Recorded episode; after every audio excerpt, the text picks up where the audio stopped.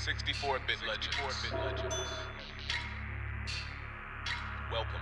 Legend of the game, like GoldenEye, I'm more than right. Yeah. The perfect dark is dreams that seem to come to life. 64 bit, the shit, it's as real as it Yeah. gets. We can Yeah. talk sports, games, and music. Take your pick. Point with the news, pull up and crack a brew. Smoke one with the crew. Smoke. Tune in and take a view. Watch. We here to raise the bar from the lowest mark. Sit your ass down and listen. It's time for the show to start. And welcome back to another episode of 64-bit Legends. Yes, I am Bobby Caboose, Mm-hmm. as always with Melvin Troy, exactly. and uh, it's a part deux Yes. episode We're going to continue the storyline. Um, of the shitty jobs. yes, all of our all of our shitty jobs. Now you have a, a hell of a lot more I know. than I have because I really only have like two more to cover, and you have a, probably about a half dozen. Or Yeah, so? yeah, probably, probably even a dozen. Yeah, Um, so it might be a lot of me talking and a lot of you listening and asking questions. I'm not really sure. pretty much, pretty much. So, well, we ended up the first part with uh, me talking about Gordon Food Service. You know, I didn't wasn't able to get that in part one, so that's where I'm going to start off with part two. Okay. or part deux is uh, the GFS. I worked there for I think a year, in, back in let's say I think 2005 2006 ish. We were out of high school. Yeah, I, rem- I remember you worked there because there was a party, maybe it was like a New Year's party, and uh, we were at someone's house. They had a foreman set up, and you brought in like a couple cases of like frozen hamburgers and hot dogs, and I remember getting fucked up and cooking hamburgers and hot dogs all night long. I believe it was at Western. Was were it you Western? at Western with us? Because I stole. Um, or uh, no, I, I didn't steal, but I uh, got heavily discounted Yeah. hamburgers um, from Gordon's, and I just you know said they were damaged. I don't think it was at Western, but I, It either which way. been, yeah, it could have been someone else, but But I do remember those days. Yes. so yeah, Gordon's man. As far as uh, there's not mu- much to tell, but there's a, there is a couple good stories because I used to work in the freezer Mm-hmm. and I would stock that. And there was a couple times where, um, actually, w- one particular thing I I used to take naps back there Oh, in the freezer because you would get a freezer suit so you weren't cold. Right. So there was a big pallet of. I, I'm not sure if you're familiar with Herman Moore, Lions uh, receiver in the '90s. No. He used to do these um, fish like fish fries every year for around What the Lent yeah period? Yeah, yeah, yeah. So he would do these charity uh, fish fries, and he'd get uh, all of his fish from Gordon's. Okay. So there's a big pallet of fish, and so I went back there, hid behind the pallet because I was pretty fast at stocking. So you know I didn't need my whole shift to stock the fucking freezer. So I was taking a nap back there. And I was laying down, and this guy comes to the it was like lobster tails and shrimp section Mm-hmm. and he opens the door and i'm literally like right behind it i don't know if you've ever been in a freezer or a cooler where you know you can kind of see back there and see the you know through the product Yeah, yeah, yeah, yeah. so i'm laying back there and i see the door open i'm literally right behind the product that he's taking Mm-hmm. and he's stuffing his jacket full of lobster tails and fucking um, shrimp bags. And i'm like dude this dude is fucking robbing us. So i i'm looking up at him and i go over to the pa system. And we had a like you know you would say you know for example you would be uh, you know manager so and so there's a call on line 10 or something for then that would be code for Oh, You for know, shoplifting. yeah, Yeah, yeah, yeah, shoplifting. yeah. you can't really get online and be like, "Hey, we got someone stealing lobsters. Can you, Yeah. you know, yeah." So I go over there. I'm like, you know, I, I don't know the manager's name. We'll just call him like Bill or something. I was like, Bill, you have a call on line 10, you Mm. know? And so they actually caught the guy. Mm. And I mean, you can't do anything. So they called the police. But Right, like the right, police right. came and like he, he got arrested for shoplifting. And they were like praising me. I was like, yeah, you know, it's just right time, right place, right time. You know, I was just doing my job so it was there that and then almost every day that i worked you know i worked with a bunch of people that were in college and in high school so it was like a real kind of cool group because we were all the same age and we all just didn't give a fuck we were all part-time Right. and so coming out we would have they would have the demos on saturdays and sundays for they would cook you know different foods and free samples and shit so we had like a whole kitchen set up So every day that I worked, I'd ask the guys, I'd be like, hey, you know, what do you guys want for dinner? Or what do you want for a snack or whatever? And they would be like, oh, we want Bosco sticks or wings or whatever. So I'm like, all right, cool. So I'd go back in the freezer and I would take a case of whatever they said and just throw it against the wall so it would bust open. Oh, And I would just tell my manager, be like, hey, this is damaged. You know, do you mind if we cook it? Yeah. Every single fucking day that I worked. And like it wasn't it wasn't not normal to have damaged goods. Right, So they were always cool with us cooking. So we would eat fucking phenomenally every day. and then, you know, if they wanted dessert or something, we would open up a cheesecake or some shit. Oh, nice. So, um, but yeah. It, oh, so another. Uh, I only have one more story with with Gordon's, um, because I I I'm not even really sure how long I worked there, but it didn't seem long. But um, there was a kid that we went to high school with, and he was kind of a nerdy kid that got a job towards the end of me working there, Okay. and he kind of his face kind of looked like a sad clown. So we would, you know, kind of make fun of him, not uh, to his face, but like, you know, you know, how make did- fa- How does he look like a sad clown? I mean- like, how does that? I don't know. He just had like a sad clown face, you know? Like he just had a permanent frown? yeah, and like, Okay. and just All right. looked like a sad, like he looked like a heartbroken clown. Did he have like tears tattooed on his face? Because that'd be pretty frightening. To be I honest mean, with you. maybe, maybe, maybe you know, I, I was, I would always picture him just going home and like, you know, the at the end of Billy Madison when he calls the guy. And Yeah, he's like yeah. he's putting on lipstick. Like Yeah. that's what I pictured the guy went home to, and he was just Aw. listening to a sad song and putting lipstick on. Oh, tears of a clown. That's yeah, what he listened to. Right. and like just had like those figurines with like sad droopy clown faces. But anyway, we he was a cashier and the cashiers would have to clean the bathrooms Mm-hmm. when you know at the end of the night when we were all doing our like wrap up for the night, Yeah. our closing uh, procedure or whatever. And so there was a couple times where we'd go into the kitchen Mm-hmm. and put like a Snickers in the in the microwave and smear it around the toilet seat to make it look like shit. And the, uh, dude, the first time we did it, like he went in there and he ran out screaming. And he went to my manager. He's like, "I'm not cleaning that up." And we're like, "Dude, like you have to." Like, so he thought he was cleaning up shit the whole time. You should have went in there and just like, just like, what are you worried about? Put your finger in it and licked it. Yeah. Like, what the fuck? well, yeah, I This is was- nothing. Just um, get your ass in there. It's funny because I was just watching Chappelle. I think it was on last night, and um, he was talking about when was it uh, the crackhead? Uh, what's his name? oh, I can't remember. I know what you're talking about. Um, It's not though. Clayton Bigsby. Uh, it's uh, Um, I can't remember. yeah. Anyway, when they were doing the intro for him, Yeah. Tyrone, Uh, yeah, yeah, yeah. Tyrone Ty- Biggums. Yep, Yeah. yep, yep, yep. So when they were doing the intro for him, they have like the shit on the concrete. And, but it's like it- he said it's like a Snickers bar, and they- they, did the same thing. They warmed it up, and and uh, Chappelle said like he saw the guy that was making it like licking his fingers after, and just fucking weird shit, you know. But we did like pretty much the same thing. We just smeared.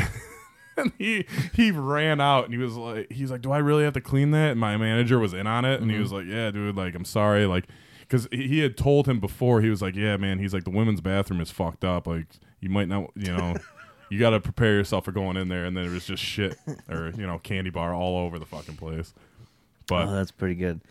That's a good one. I've I haven't I haven't seen that. I've I've literally seen, and I, I think I still have pictures on my phone, um, of when I would when I worked for the beer distributor, which we'll get into later.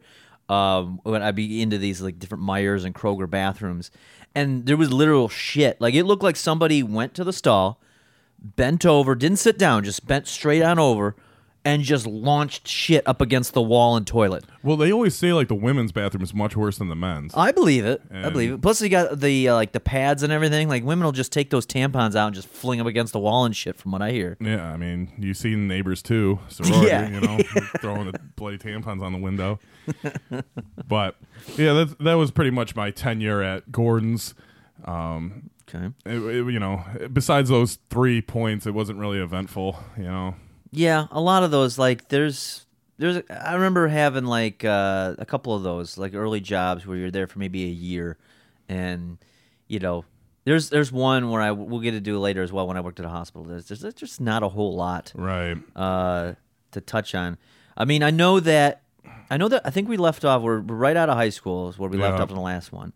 And I remember out of high school, Uh, I was working on Hollister. I think we we covered that already. But then I made the wise decision, um, and I'm saying that sarcastically. That like, oh, I'm just gonna. I don't need to go to school. I just need to. I just want to make money. I don't know what I'm to do. And this, I hate school. And my parents were like, well, that's cool and all, but you can't be just working part time at the fucking mall. You gotta go get yourself a full time job. Can't just be folding clothes. Yeah. So I had to go and figure out a full time job. They gave me like a deadline. You have to figure it out, or you have to have at least two part time jobs. And uh, I ended up getting a job at uh, it was a Budweiser distributor that's now out of business. They, uh, long story short, they really fucked it up. But I spent a lot of years there. Um, it was easy. As far well, I, I, I say that it's it wasn't easy, but it was it was mindless. Yeah. didn't take a lot of thought, um, and it was kind of similar a to lot physical. yes, a lot of physical labor. I spent a lot of time in coolers, like what you're talking about. Mm-hmm. Like you know, basically the the concept was you go to like any any store or party store or anything like a 7-Eleven, could be a Walmart, a Meijer, Kroger, what a Kmart, Target, whatever that gets beer. Anyone that sells beer, they drop drop it off, and then ba- the concept is, and I, I they all the big distributors do this in order to get more shit in and be like, listen, mm-hmm. don't worry about putting it away. We'll have someone go in there to stock your shelves and take care of it, and that way you can squeeze more product into the store, which then generates more money for the Yeah. distributor and so on and so on. So what you do is you just literally go out and stock the shelves. What was nice though in comparison to like what you were talking about working at a Mm-hmm. store or what when I worked at an individual store, like if a customer came up to you and you worked at Gordon's or when I worked Yeah. at House or a Meijer or whatever, you had to answer them. Right. You couldn't be rude to them. Yeah, and we had at Gordon's we had secret shoppers. Oh, really? So like you would have to like they had a procedure where you would have to greet the customer. You had to ask if you could help them with anything. Mm. You had to walk them to the product that they needed, Mm-hmm. and then you had to sell them on it. Like you had to describe the product or like say why it would be good for them to buy it. Mm. So, um, and then you would get like if you got a perfect score, you would get like a little bonus in your check. Ah, I see. Yeah, I'd see with with this. I I got to throw all that out the window because I hate customers. Right. I hate dealing with them, and so I would be. But this is how shitty people would be. So I'd be at like a big store. We'll say like a Walmart. And you bring a big, heavy pallet of beer out, right? You're just dragging it behind you. We're talking hundreds of pounds on a rusty pallet jack that's got like o- almost square wheels because it's been used so many fucking times. And I'm pulling it. I'm using all my weight. I mean, my n- legs are burning because I'm having to pull this fucking thing. And then someone just with a cart walks by and they just look at me and they're like, bread bread. And I'm like, what, ab- what about bread? Bread, where's the bread? I'm like, I, I don't know. I don't work here. I don't know. I was gonna ask because I know someone that works for Frito Lay that Yeah. they have to do the same thing, and he said he he gets asked all the time, and he's wearing a fucking Frito Lay Yeah. like polo. Well, same here. Yeah, I'd have like a thing that would say Budweiser on it, or it Right. would say the distributor's name on Yeah. it. Like I'm not wearing the Walmart uniform or, or the Target uniform, but they would constantly do it, and they would just, they just would be just one word, lettuce. I, I don't know. I don't fucking work here. You're like, Sorry, "Sweet, man." brah. Yeah. Lettuce. Or I would put my headphones in. I'd put the little uh, ear pods in, um, and uh, and I would just tune them out. And then they would get really aggressive because they thought I worked there. They wanted to get me in trouble, and I'm like, listen, man. Worst case scenario, I get kicked out of the store and I don't got to come back here again. and they're just gonna give me another one. So just get off my fucking shit. Just get a different route. Yeah, I don't. I, that would happen sometimes. I not too many times, but every once in a while, you just you just get in an argument. The party stores were a little bit tougher because you're just dealing with like one owner Yeah. you know, like uh, an independent owner. So then they want to like squeeze as much work out of you as possible.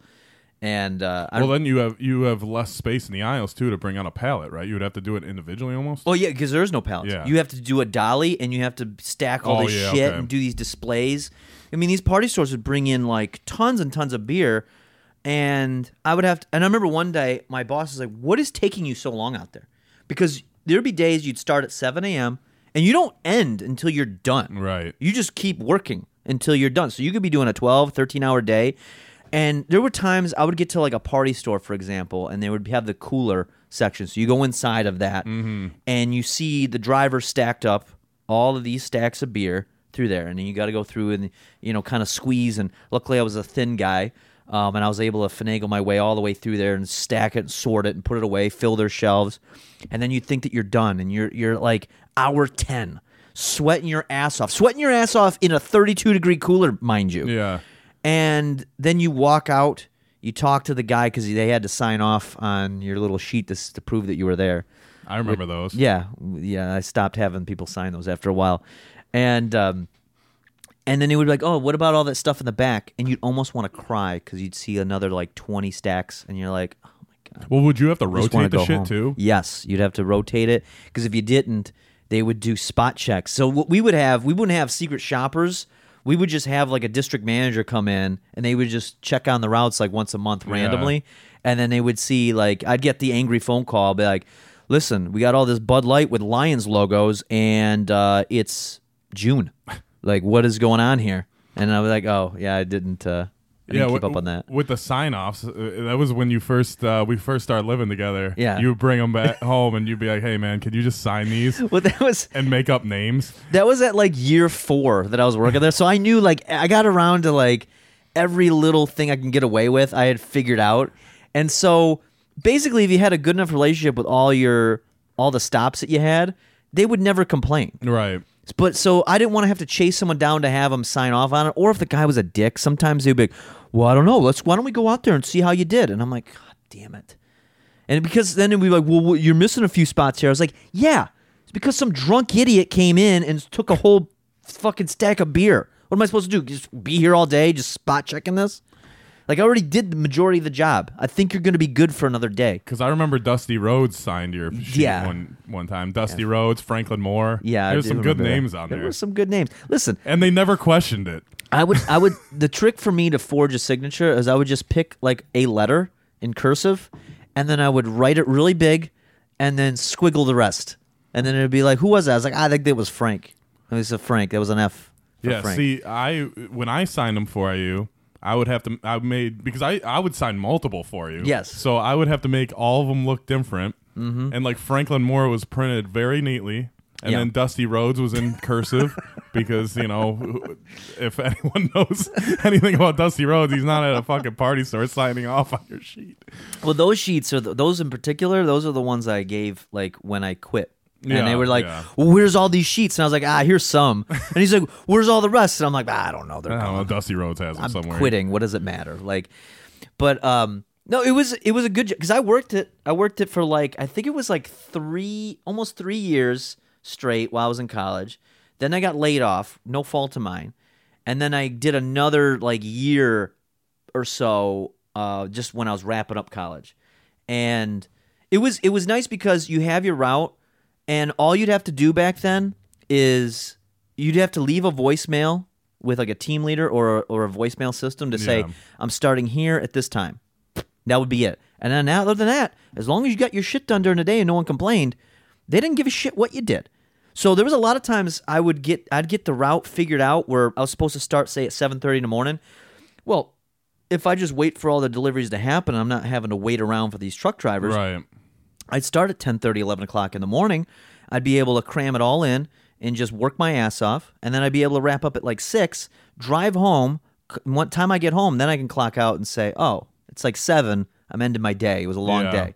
And then th- nobody knew the difference because there was no real way. Now, nowadays, they could G- track you with GPS. But back then, they gave us like a 75 cent allowance um, to use a payphone to check in every day. So there was that, and, and then you had to use your own car, which that kind of sucked because you put a lot of wear and tear on there. I would do like, I'd have to fill up like twice a week, and uh, and they would give us they'd give us you gas money. I think at the time it was like twelve dollars and fifty cents a day they would give you. And that was okay until like gas prices shot up to like four dollars a gallon, and I was like, "This is not, this is not working out. Like, we got to figure something out here." Um, but it was, yeah, it wasn't too bad. And you get a lot of, you mentioned breaking, um, you know, cases of food. Yeah. Yeah. We- you get huge deal on beer, right? Oh yeah, we would get like you could you, now they would limit how many cases you could buy, but you can get a case of like Bud Light or Michelob Light for like four dollars. We're talking twenty four cans or bottles. Um, when they would have like new uh, products come out, like Shock Top at the time or Bud Select fifty five, which is god awful. Uh, Lime-A-Rita, anything like that. Or at Christmas, holidays, you get a free case of beer. Yeah, because I remember you bringing like a bunch of beer to a, I think it was a New Year's Eve party. It might have been the same one that I brought Gordon's food service to. And- to I don't know. Might have been. Might have been. I remember. Yeah, you just and they were just the, the dinged up cans, Yeah. or like they were slightly past the born on date is what they had back then. So you had to have within 110 days of its born on date, which is the birth date of the beer. So the min, the beer was canned in I think Anheuser Busch is in St. Louis, if I remember correctly. So it was canned there. We'll say April 1st, and you have 110 days. If it's past 110 days and on the shelf, that's a problem, and now we get in trouble. So you'd have to like damage it out. The salesperson would typically do that, and then they send it back, and then they would sell it to us at a discount. Well, speaking of the Bud Select 55 or whatever, No. we one year for St. Patrick's Day we went to Dooley's Mm-hmm. on uh, 59, and that was the only beer on special, and we got there at like you know nine in the morning. We planned Yeah. on drinking like you know it can be a pretty damn expensive day, Yep. so we were drinking that. Man, I probably had fucking like 12 of those and didn't feel a fucking thing. And Oh, then I was like, dude, these are fucking gross. Why am I drinking? I'm not getting drunk. And then I had like three Miller Lights or whatever I was drinking at the time, and was like shit faced. Well, because it was so watered down. Like, so there was a Bud Select. Like back then, um, I drove a lot, so I didn't want to like, I didn't drink too much. I just wanted to have a few beers, be able to drink with people, but I didn't want to get shit faced. Yeah. So I would be like, oh, well, let me pick up a few Bud Selects. So it's like a Bud Light, but it's a little bit more watered down. I think it was like 3.5% alcohol. It's a little bit less. So I could drink like probably four of them, and I'd be good to drive Yeah. within like an hour or two. It's like the halfway point between a Budweiser and a O'Doul's. Yeah, yeah. well, the Select 55 is a watered down version of the Select. So it's about like 2% or so of alcohol. And yeah, they gave me a case of that. I brought it over to uh, um, a friend of ours' house and I drank like, yeah, 12 of them. And I was like, I normally don't drink this much. Like, I was a lightweight back then. And because back then, I was, you know, all this physical work, I was in the best shape of my life. I look back at that as like the premier years of my Oh, physical. You, were in your prime. I was in the prime, dude. I was I was at a solid 155. I could I had like a couple abs going on. Dude, it was fucking great. I now granted, near the end, I was when I was in college, I'd take like uh, I was just taking Adderall, so I would just fucking sweat. Like I'd be just bust I would be the fastest merchandiser is the technical term for the position. The fastest merchandiser that they had, and I would just, you know, because I only worked, to think, I worked on kind of like a part time schedule. I had to work like I think it was like Tuesdays, Fridays, and every single weekend and every single holiday, which kind of sucked. But you just you learn to live with it. yeah. Um, and I would just I would just take like a little bit of an Adderall, and I would just be I, I would be like meticulous with everything, but I'd be moving everything really quick, and I would just I would listen to my headphones, and I'd be sweating, and I'd be feeling great. But the other problem is is I'd get the mood swings on that, where all of a sudden I'd want to get in a fight with like a receiver because they said some shit to me I didn't like, and I would start just throwing cases of beer up against the fucking wall. Well, according to Zac Efron, if you lotion up, man, you get an extra ab. So you could have had three. I could have if I would have started lotioning. I would have. I would have had at least three abs. I mean, he did. He did use the grease of like a roast pig or something at a at a tailgate. So he sa- he says you can get an extra ab, man. You should have did that. yeah, that was. uh Then you could have went back to Hollister or Abercrombie and Fitch, and you Yeah. could have been the Efron outside, dude, waving people in. I could have. And then um, Kowalski could have been the relaxed fit. you know, just like the movie. Yeah, It'd have been perfect. but yeah, that was. uh That was. And see that that job took up. I started there like in 06, I want to say that was like a year after we graduated. Yep. and then I worked there until like they laid me off at like 2010. Um, and it was literally just a layoff thing because that was after, you know, the, the, economy was shit and they were Right. condensing things and they didn't want to have it. And I was at the time I was going to school and I was on a part time route. Like I started on a full time route, and then I decided. Um, this is a way to tie in the podcast to this. So I was driving around. You'd work five days a week. I was doing like 50 hours a week on the road, busting my ass and I was I was making decent money at the time. Right. It was better than minimum wage. Minimum wage back then was still like I want to say like five six bucks an hour, and I was making I don't know like eleven or so, Yeah. and uh, and it was my first full time job and all that. and I was driving around though, and I was like, I don't want to do this for the rest of my life. Like this is boring. Like this is exhausting. I feel like shit all the time. Um, and then I was driving, and I would listen to the radio. That that was my fucking like thing I could do because you can't Your- watch your TV. savior. Yeah. You're like Mims. Music is my savior. That's what it span- stands for. Oh. Okay. All right. Right, no reaction. but and there was there was no smartphones back then or anything like that so it was just and i remember driving by some of these radio stations and i was like oh why don't i just do that that's a, that's a job how do you do that and then i was uh, you figured out you had to do an internship means you have to go to college right. so then i had to make the big decision to go back to college for and, that And your parents allowed you to stay at the house. uh, yes yes they 'cause You did made a decision. Yes, I did make a decision uh, like six months to nine months later, and then I started going to school, and I but that put me on the path um, Of, of, this uh, great podcast today. Exactly. See, this is where it all kind of comes together. I mean, you, you're finally achieving your dream. exactly. Um, so after all these years, I mean, that's been 14 years ago when I started this Yeah. journey, and this is where I ended up. I mean, there's a lot of there's plenty of stories in between. it's like a Tommy Wiseau story. It is You a know, little. he, he wanted to be a movie star, and he did it. You know, and Yeah. now you're being a podcaster. I You're- know. You're somewhat on the radio. I've yeah, Congrats, man. kinda, kinda am. Can I um, be your mark? yeah. But um, but yeah, that was the thing. So then I just started going uh, uh, work. You know, I just worked these like uh, like I think it was like four days a week. I would. I honestly, it was it was actually pretty good at the uh like after like the first year or so because I only did maybe fifteen to twenty hours a week of actual work. And you put and- down for 40 or whatever. Um, never 40 because that was too obvious. Um, but it would be sometimes I'd get up there if it was busy in the middle of summer, like the Fourth of July week. If you want to, a lot of people think like the biggest beer selling period is around the holidays or New Year's, and it's really not. Not not as far as retail goes. Bars, sure, but um, It's got to be like Memorial Day, 4th of July barbecue season, Yep. right? Everything from Memorial Day kicks it off. The entire summer. Fourth of July is the peak, and then it kind of tapers off after um, Labor Day. I mean, then it- especially around here with like Raft Off and Jobbie Nooner and shit Yeah. like that, like little fucking and get th- together type bullshit. anything by the water were massive, massive beer selling areas. There was a Meijer out in Waterford.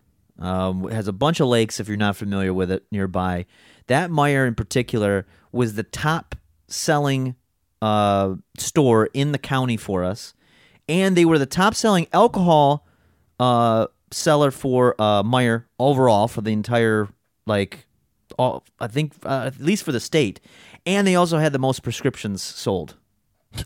So painkillers. Nice. That was so everyone was just out that way. We're just on painkillers and drinking beer. I mean, what what's better?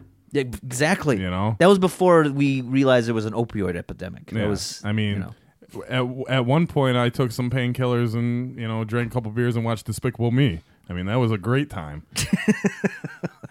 so, I mean, I'm, you know, I may have gotten Yeah. an invite from someone. Yeah. But you know, that was a, that was a fucking great time Yeah, that's a, that's. There's no better until I time. fell asleep. You know. But uh, but yeah, so that's I, I, I would do like yeah, like I said, fifteen to twenty hours a week. I'd clock in for like a thirty, and then I could fuck off Right. the rest of the time and go to school and and all that other shit. And so that it wasn't too exciting. I would get it did teach me a lot. Um, it did teach me a lot of like how to deal with people. Because I remember when I started, like I was like really shy, and everyone was always like loud and yelling and very aggressive. Because you're in the these receiving bays and areas, and people are moving shit, and they're yelling, and they're pissed off. They're hot. There's no AC back there, and um, you know, I just started to, near the end of it. I'd be ready to just to get into a fight with anybody. Like I just want to just step up to some some manager that was bitching because I used the wrong cart. He's like, "Those carts aren't for you." They would do shit like, okay, we all understand like what a pallet looks like for the most part. It's like a fucking on average, it's like what like a five by seven Yeah, hunk of like that. wood that you stack shit on, and um, I would go out to some of these stores and they would have so much beer that I need to bring out that it would make more sense just to take the entire pallet that it was dropped off in from the driver out to the floor just to fucking take it all And off. I'm guessing they'd get pissed off when you brought the pallet out. Exactly. Exactly. They would be like, nope, if it's after 7 a.m., you can't bring it out. I'm like, well, they don't deliver till 11. How is that possible? So uh, I would I would then go and I would just take like okay I I was kind of being a cunt about it, so I would take a bunch of It's carts. strong word, man. It I I know, but I was I was being a little cunty about it. Um, I would take a bunch of the carts, and because Meijer was like the worst. Walmart didn't really give a shit, but Meijer was always a big pain in the ass. And I take all these carts, so I just load everything on the carts, and I take about six or seven carts out to the fucking aisle where the beer so is. you're you're pretty much blocking every all Yeah. the traffic. So with- now I'm blocking more traffic than I would have if I brought the pallet out, but they never seemed to have a problem with it. So I just kind of did that just to kind of as a fuck you. And then then what was great is I would just bring back what I didn't need and then you unload it. So you only have to touch the the, the trick was in that job, touch the product as the least amount of times as possible. right. So you don't want to make extra trips and shit. Exactly. So for the most part, as long as you only touch it twice, you're good, and you can get in and out and get your job done. And uh, and that was yeah that that was pr- I learned about that. I learned how to um there was a lot of like because we never went to an office maybe once a week. Yeah. If you ha- if you got called into the office, you're in trouble. Something fucked up. Yeah, you're getting written up, and and there'd be there'd be times that would happen where, you know, sometimes uh, you get a Sam's Club. Now, Sam's Club has a strict rule that like after seven, you can't even step in the door. Yeah. Like that's it, no fucking around, except on Sundays. And uh, so sometimes I'd oversleep because, especially on the holiday week weekends, you know, I'd go out partying and I'd be like, "Oh fuck, I overslept," or sometimes I'd just skip it. And then one weekend I skipped it, thinking I was going to go on a Sunday because Sunday I could show up until ten. Yeah. Overslept that day, so completely missed it. And I think it was like uh, like Labor Day weekend or some shit like that. So then on t- Monday or Tuesday, I get the phone call from my from my boss being like, uh, "Hey, um, did you go to that Sam's Club over there? Because they're saying no one came there." And I was like, "Yeah, I went there. I was there." He's like, "Really? I mean, who'd you talk to?" And then I realized I was like, "There's nothing. I'm not going anywhere with this. Like, I'm I, I'm like, I'm gonna be honest with you. I didn't go. Like, I I overslept and." Um, I'm sorry, and he's like, "All right, man, we'll just come." But the thing is, is they knew that the job was hard, and they couldn't get trustworthy people Right. to actually show up for this stuff. So I'd go in, they write me up, and then that would be it. And then it just it went nowhere. Like they were like, "What? We know you're gonna show up on Tuesday to do your job," because there was so many people that would start the job, and they would last maybe two weeks because of all the physical work, and then they would lose them. See, I could just picture you like all Adderalled up and like, Yeah. you know, with like rage dealing with customers, and then about to like cut like an '80s wrestling promo, like just being like, like we were just watching WrestleMania, like, well, let me tell you something. I don't know where the fucking bread is. Like just fucking just r- raging out, dude. Well, that wasn't that was my last year there is when I was doing that. By then, it I just didn't give a fuck. Um, so I didn't really yell at the customers. Having those, having those two abs like pop out. dude. No, uh, managers, like store managers, I would fucking go off on. Um, because at that point I just didn't care. I just Right. was like, um, this is going nowhere. Um, but uh, but yeah, my original time there, I just I would just tune everything out. I Yeah. was pretty pretty patient. Um, I just didn't want to be bothered. I wanted to go my day my through my whole day without getting a phone call about anything. I didn't want to talk to anybody. I just want to put the shit away and go home and go back to bed. Right. That's all I wanted to fucking do. Um, and for the most part, I was able to get that accomplished. Um, but yeah, other than that, that's it. Yeah, it taught me how to talk to people in person, which I think a lot of people need to do. I think after high school, I think that's an important thing. Is to have a job where you're in front of people on a regular basis. Well, especially now with kids not like communicating, you know, really because they, it's all the technology. They just text and you know, they're Mm-hmm. not face to face with anyone. You know. Yeah, and that, that was before like texting was. By the time I left that job, it was a lot more texts. I Right. hated the fucking, just the. You're trying to like fish out information from me about like how'd your day go, and I'm like I'm not even. Just call me, just call me, because then I could, because then I'd play dumb. You could be like, wait, what are you talking about? Like I don't know. Wait, who said what? And you can kind of like turn them around a little bit. Um, And this was probably slightly after, you know, 10 cents or 30 cents a text message or whatever. yeah. Oh yeah, You yeah, know. yeah, yeah. I remember my bill was one time, dude, I was texting this chick and my bill was like $400. Oh, yeah. And my mom freaked out and she I she ended up changing our plan Mm-hmm. and I go, "Mom, why did you do that? Like I I have the cash for it. Like I fucked up, you know, I would have paid for it, but she ended up changing our plan so it was like you know, more affordable, I guess. Yeah. But yeah, man, when when she saw that bill, man, she almost had a fucking heart attack. I, I did the same thing one time because my uh, grandparents. They I was on their plan, and they, without my knowledge, they went because they seen that we weren't. I wasn't using a lot of text messages. Um, and so they dropped it down to it was like 50 text messages total. So that's, Right. that's in and out. Yeah, that's incoming out. So that's 25 a piece for the month for all three of our phones. and they don't text. Right. And so I was talking to this girl, same thing, one night, in one night only. It fucking jacked the bill up. I get this angry phone call a month later, and I'm like, well, I didn't know that you changed. I thought we had unlimited text messages. Yeah. Like, no, you weren't using it. I was like, well, I'm using it now. so let's just change it so we don't have to deal with that again. Yeah, I could I couldn't believe that my mom was like, "Yeah, it's four hundred dollars," and you know, I she I had some cash, you know, that uh, when I worked at the car wash we discussed last, Mm-hmm. uh, and I would get tips, so I would always put my tip money in my room and just stash it away, and she didn't know Yeah. I had that kind of money in my room, and I was like, I could have paid for it, you know, I fucked up, I know I did, you know. But that was Was it worth texting the girl? Probably not, but no. That was that was one thing I, I didn't mind with uh, the beer job though was like I'd get to meet it was Rite Aids. Rite Aids were like the spot to meet girls because I'd always meet like these young girls that are, prescription drugs, man, birth control. Well, there's that, but they were always working as like cashiers, or they would be as a cashier trying to work their way up to being like a pharmacy tech, and then that would be like the. There was a few of them, uh, but I did like the Joe Dirt thing one time where I I texted her, we set up something, and then I picked her up from work at Rite Aid. and she's like, I thought you had a Hemi. No, Oh. no. But we drove around for a little while, and I didn't know the area all that well of like what to do.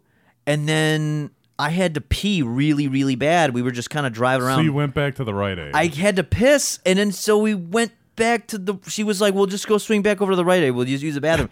and then we were there, and then some friend of hers was there, and we were just standing on the parking lot of Rite Aid, just talking. She's like, I'm glad you brought me to the fair that I was here earlier. yeah.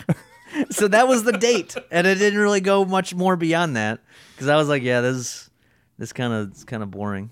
She wasn't that interesting of a girl though, Right. Because it, it was one of those things of like, "Oh, I don't know." I'm like, "Well, you live out here. Like, what, what is there to do?" Well, I don't know. You just got to go for a walk sometimes. I guess so. But um, but there was that, and then there was I would always have to keep cash on me, for the very reason of you're on the road and you don't you don't know when you're gonna need something. Yeah. Like I had a convertible um, for the first two years I worked there. So in the summertime, I would just leave the convertible top down. I didn't care. Who's no one's gonna steal his car? It's an old car. Right.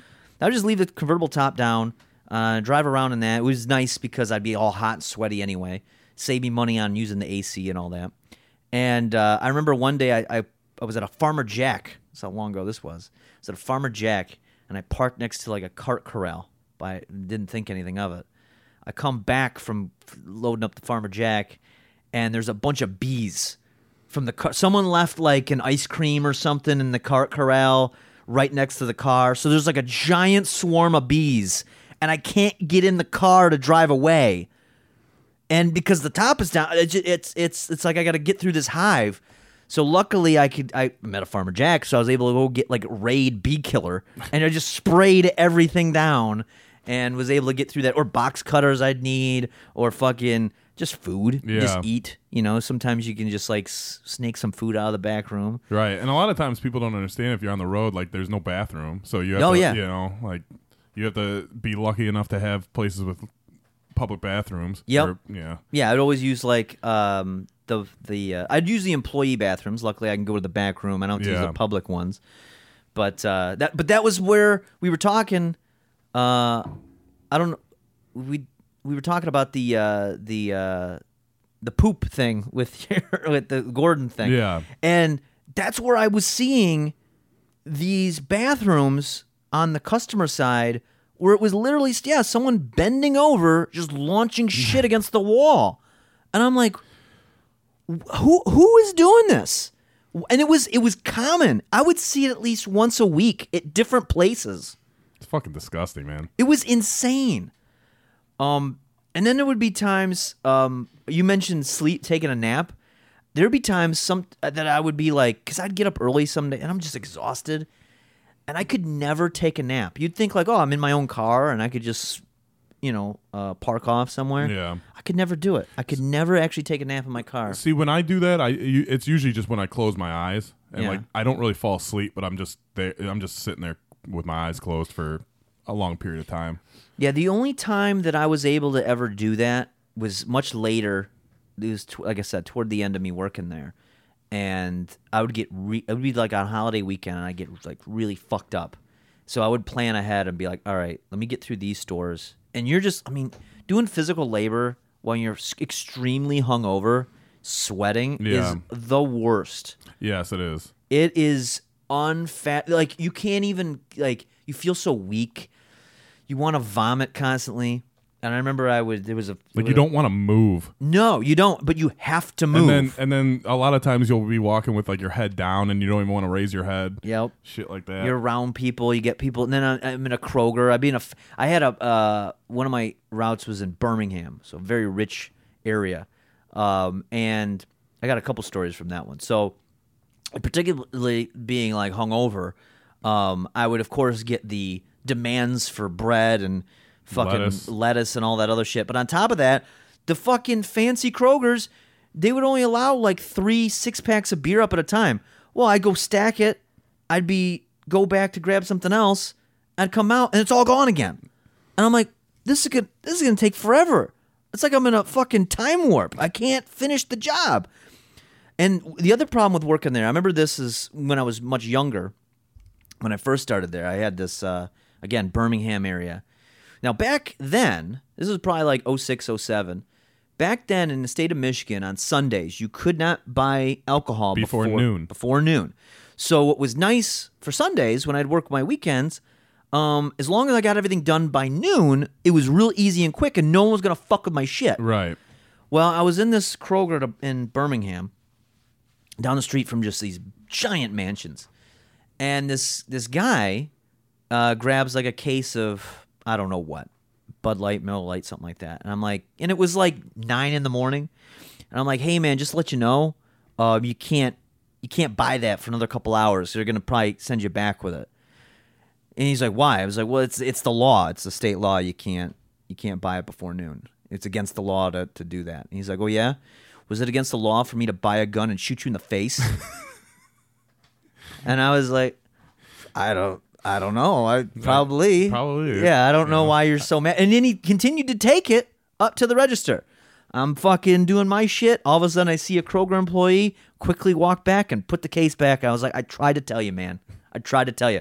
There was another one where it was a fancy Farmer Jack, um, and it was the same thing where I can't really picture a fancy Farmer Jack. it it was. I mean, imagine a Farmer Jack, but just smaller and with less shelf space. That's really that's as fancy. Alright. They called those. So, side note, Kroger, for example, they would call those uh, a fancy Kroger is called a fresh fare.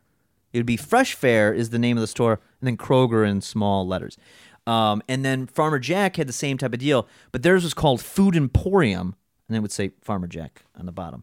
Uh, so when I knew that I had a route, when I got a route list and I see Food Emporium or Fresh Fare, I was just like, "Good lord, this is gonna be awful having to deal with these people."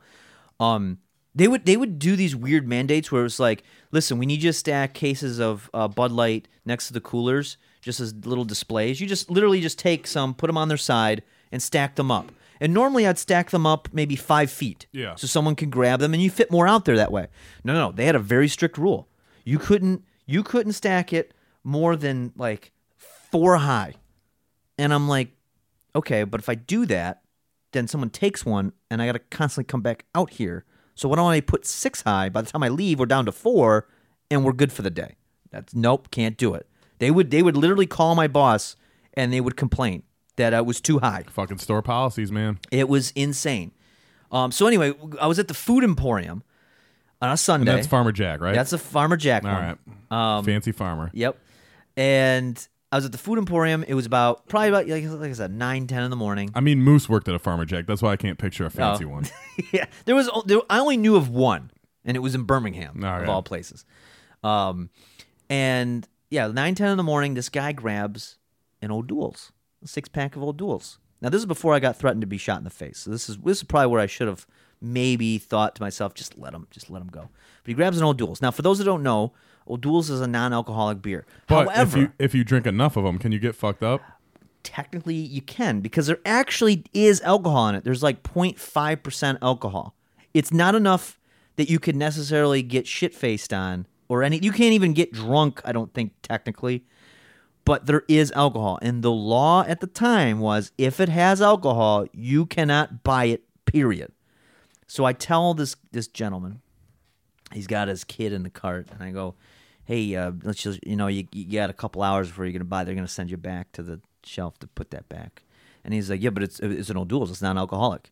He's like in a panic, and I'm like, "I understand, but it's there's actually a little bit. If you look there, it says 5.5 percent alcohol. It's it's a little bit there, so you can't. They're gonna send you back." And he's like, "I don't, but I don't understand. It's non-alcoholic." He's mad. He's fucking pissed. He's like, "I don't. There's you're telling me I can't buy non non-alcoholic beer." Because of a law about alcohol, And I'm like, that's. I'm just telling. And his kid's like crying now, and he's like, "What? I can't. We I get want the my O'Doul's." O'Doul's. And he's like, "No, we're buying the O'Doul's." And he fucking goes to the counter, which I could see in eye shot.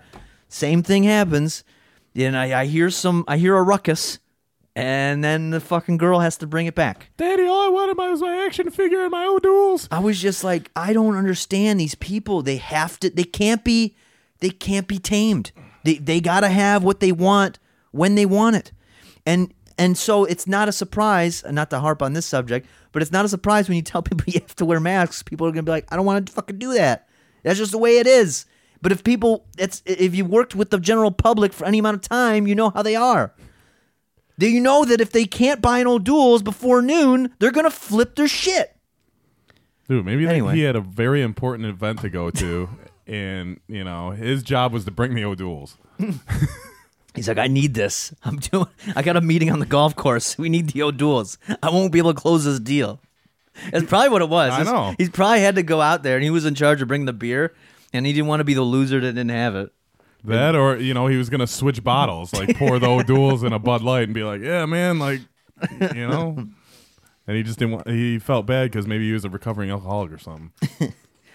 But uh, but yeah, that was that was a that was an interesting. It was a lear- it was a great learning experience.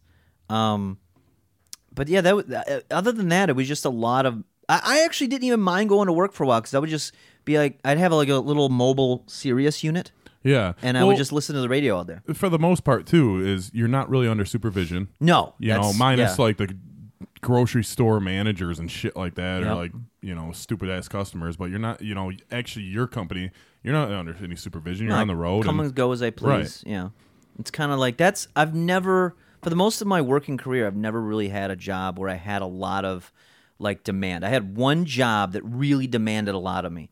Other than that, it was pretty much you can. co- Even when I worked at Hollister, they'd be like, "Yeah, you got to show up. Uh, you're starting at nine today." If I showed up at nine thirty and I stayed the extra half hour, they didn't care. They'd Yeah. be like, "Well, whatever. It's whatever." that cares. that happened with like my salary jobs, not Yeah. you know anything prior to that. But um, you know, I'll go since I worked at Gordon Food Service. I Mm-hmm. actually worked at this was mentioned in the part one.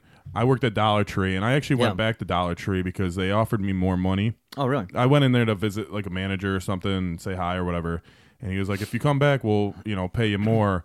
So I was working at both um, at one point, Gordon's and Dollar Tree.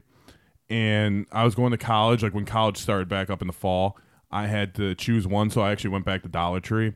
I ended up getting fired. I don't know if I mentioned this in the first part, but I had to pull an all nighter. I'm not going to get too much into my second stint at Dollar Tree, but I'll tell you how I got fired. Um, I had to pull an all nighter for a project that I put off, you know, procrastinating. Sure. So I didn't get any sleep, and I used to work at you know three, four in the morning, similar to what I do now. Um, and uh, I had to I had to call off because I hadn't slept. So um, I called in. You know, I called, no one answered. Called, no one answered. Called, no one answered. Well, eventually, I just fell asleep. so um, I went into the store about eleven o'clock. You know, about six hours later after I woke up, and I talked to my store manager, and I said, you know, I tried to call off. You know, I didn't get any sleep. I had to pull on an all nighter for school, and he was like, "I'm sorry, that's a no call, no show. I'm gonna have to let you go." So you know, it is what it is. So he let me go, but um, fortunately, my mom worked with a girl that we went to high school with. Her mom. Okay. So she's like, "Oh, so and so works at this nursing home, right?" Okay. So she goes, "We can probably get you in because they're looking for a dishwasher." And I was like, "Great," you know. So I ended up working at uh, this nursing home, and it, started off as a dishwasher, and I was making the first like I think thirty or ninety days. You made like near ten dollars an hour, which was pretty good when Yeah. we were nineteen, like two mm-hmm. And then after that, after the ninety days, you would you would get bumped up to like twelve or thirteen. So it was really good money at the time, Right. especially living at home. Like, so I started off as a dishwasher, and I eventually became a janitor there. Mm-hmm. And so the story of me becoming a janitor is I was union there. So, um, well, first of all, I'll take you to the interview process because the Chuck E. Cheese had an interesting interview. This one did too. Um, I interviewed. There was two kitchen managers, a lady and a guy, and the lady pretty much did the whole interview, and then she's like, "Well, I want you to meet the main guy," but he was never there. Like he was there maybe once a week, and she just pretty much covered up for him. They were both married, and they were both fucking each other too. Like there was like, like people knew about it. Yeah, it's a little bit of a love triangle. Yeah. going on. So, um, you know, in between them fucking, you know, he uh, came and interviewed me, and the only question he asked me, and he asked me it five different times. He goes, "Can you pass a drug test?" and I was like, "Yes." And he's like. Can you pass a drug test? And I'm like, yes. And he's like, I'm gonna ask. You know, he asked me a couple more times, and the last time he's like, I'm gonna ask you one more time. Can you pass a drug test? I'm like, yeah, man, I can pass a fucking drug test. You know. So I ended up getting the job because of my reference and all that. Well, I worked in the kitchen for about a year, maybe a year and a half. Mm-hmm. And um, this is where I actually learned that uh, people from Pontiac and people from Detroit don't like each other for some reason. Yeah. They fucking hate each other. Like they, there was like a war between these people that I'm like, dude, like it's like fucking 30 minutes away. And like, uh, you know, Pontiac people were just jealous because they thought they weren't as hard as people from Detroit. I don't know. You know, just being some dude from the burbs, I was like, whatever. You know, I'm not going to get into this. So I was pretty much cool with everyone. But I mean, uh, you know, I worked with the majority of women, and the guys that were there were all gay, like the nurses. Yeah. So, as far as like being like the only straight male there, I would get hit on by every chick that fucking worked there. Like, and these chicks were like, you know, I was 19 years old, and like these ladies were in like 40s and shit, and like. And every time I went to work, like they just be like they'd be asking about me to the, about me if, to the other uh, dietary people and shit. Well, anyway, I ended up uh, they ended up posting a job for full time because I was part time for full time as a janitor position in the afternoons, and I would work you know four to midnight, and so I applied for the job, gave my application to the front desk, and they ended up hiring.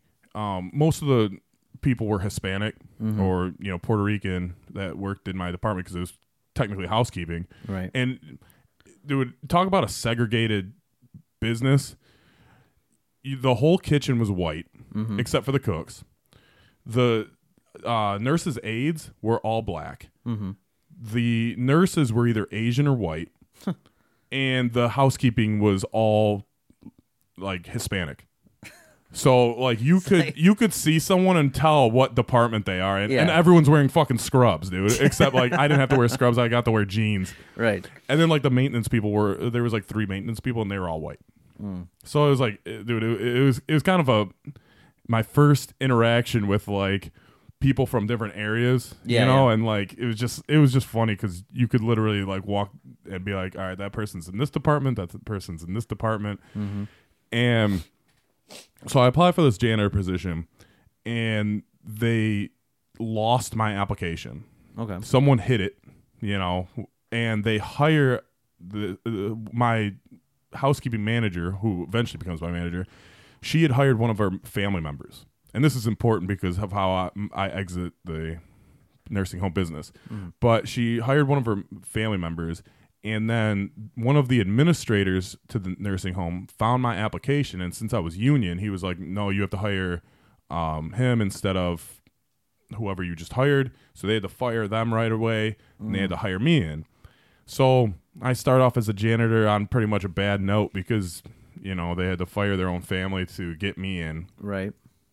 So I start off there, and dude, working in a nursing home is like another world, man. There is so much drama, and because it's all women too, so it's Right. like you got fucking bullshit, you know, like.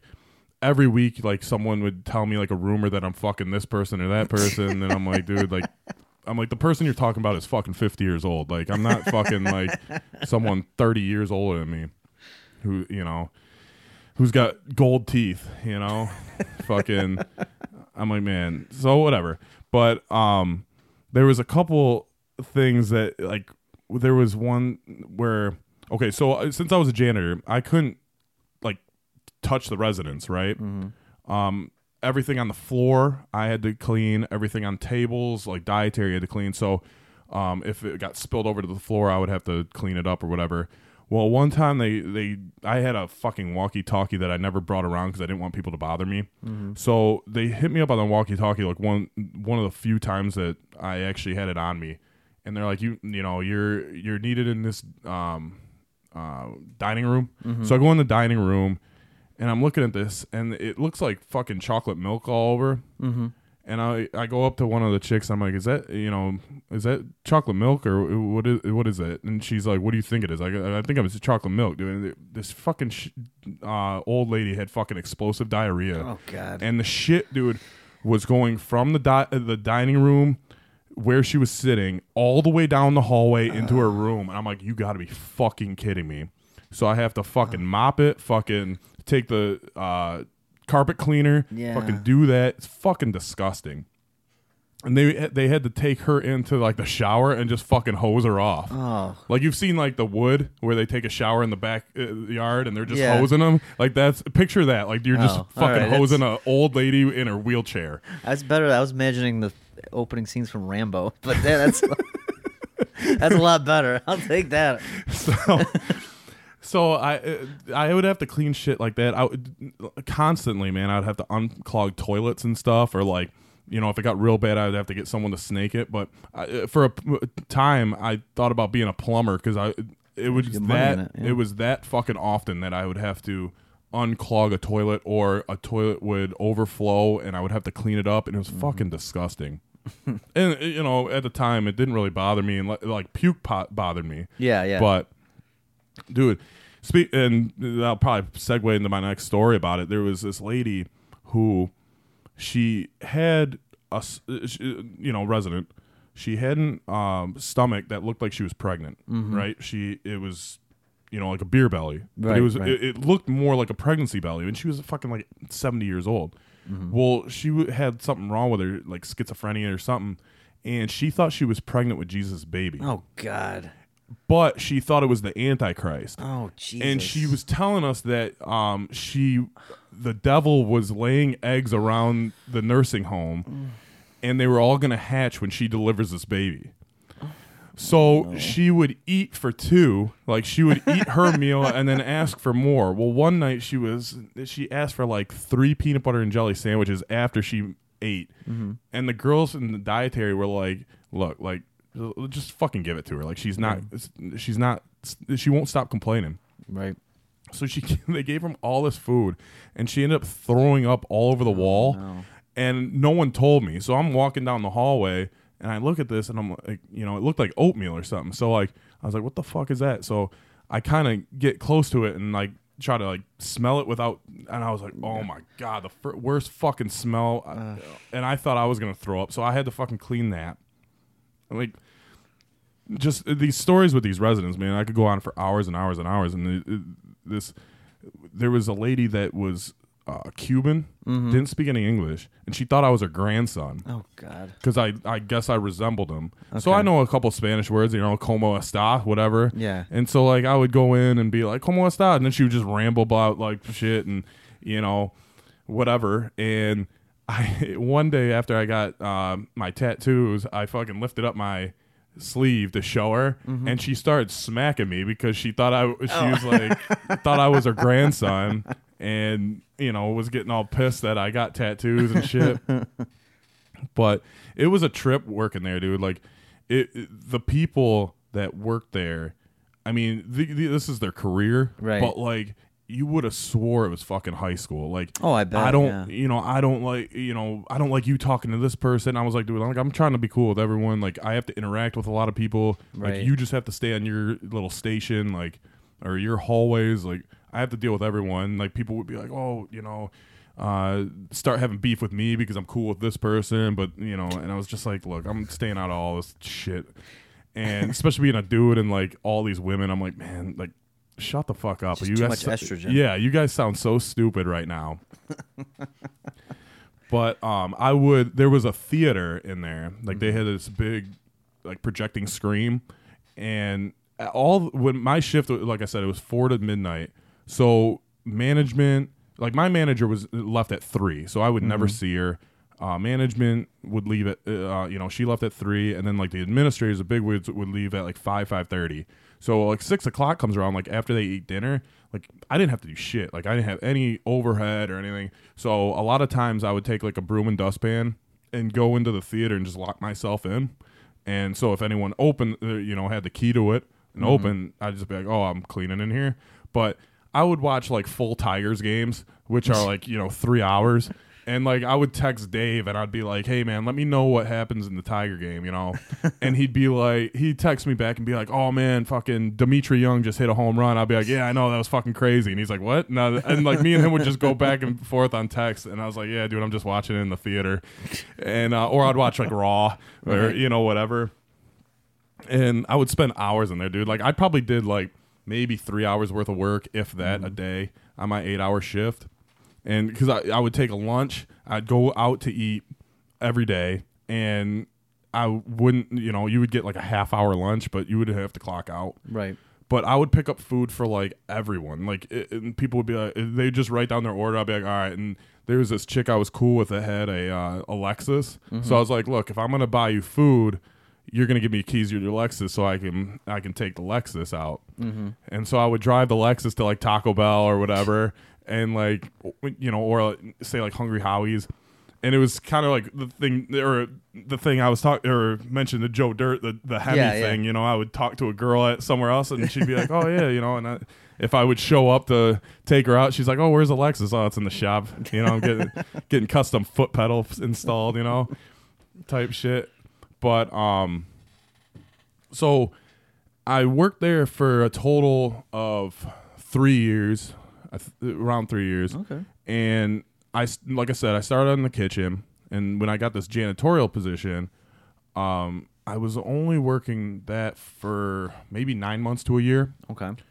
and like I said, I got a bad rep like right from the beginning because she wanted her family in, Right. and you know I was kind of on an uphill battle to win her over, Right. and so I knew it was my time was limited there. Plus, I was going to college, Right. so I did the bare minimum. I started doing the bare minimum after probably two months, and um, so they they started kind of making a plan for me to exit for them for for them to fire me or whatever. And I'm union, so um, actually I was talking about this this morning to a guy I work with now. But anyway, um, we you would have to get three write ups, and all the union stewards except for one were like almost planted by management. Oh, I see. So they were like rats. So they would right, just, you know, they would rat on you all the time and they wouldn't actually stick up for you when you got written up. Right.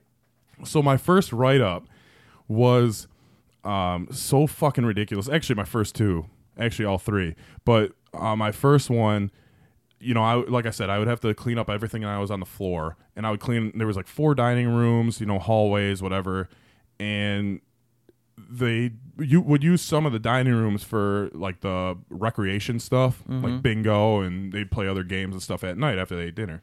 So one night, the chick was doing bingo in there, and afterwards there was like maybe maybe five bingo chips on the floor. Sure.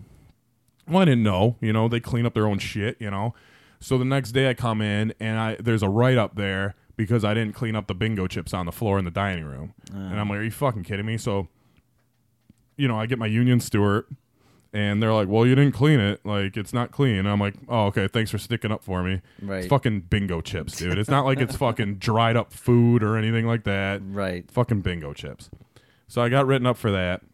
My second write up, I was going into a dining room to clean it, and I was walking down the hall with a broom and dustpan, and I uh, an administrator was following me, and I walk in.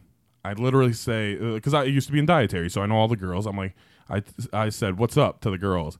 The administrator pulls me out of the dining room, tells me to go like refill like a liquid soap. Mm-hmm.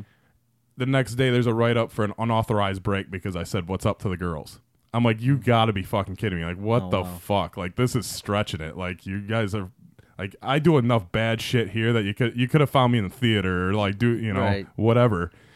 And so I get written for, up for that. My third and final write up, and this was the first time that I actually got the person, the union steward that actually stuck up for people, but it was like Mm. my last straw. Right. So they renovated like four or five rooms, and my job was to go in and clean those right away um, because they wanted to get residents in there as soon as possible. So Right. I go in there, I clean them, you know, do my best or whatever, and um, we had to write on just pretty much it was like a loose leaf paper. Well, it was like a it was like a computer paper, like what you print off of. Sure. You had to write what you did for the night before because my manager wasn't there, so I would write down, you know, clean these dining rooms, you know, uh, carpet clean these hallways, whatever. So I put down that I clean the renovated rooms, room numbers, blah blah blah, and she goes, she hand, uh, she lifts up the paper and she goes, "Is this your handwriting?" I go, "Yeah." She goes, "Well, you falsified a document." I go, "What are you talking about?"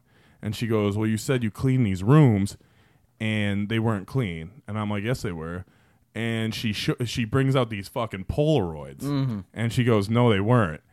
And I'm like, what the fuck? Like, there's no timestamp on it. So I'm like, you know, I'm talking to the union steward outside this little like conference room, and she's like, I don't think there's anything I could do for you. And she started actually crying because I was the first person that got fired under her watch. Oh wow.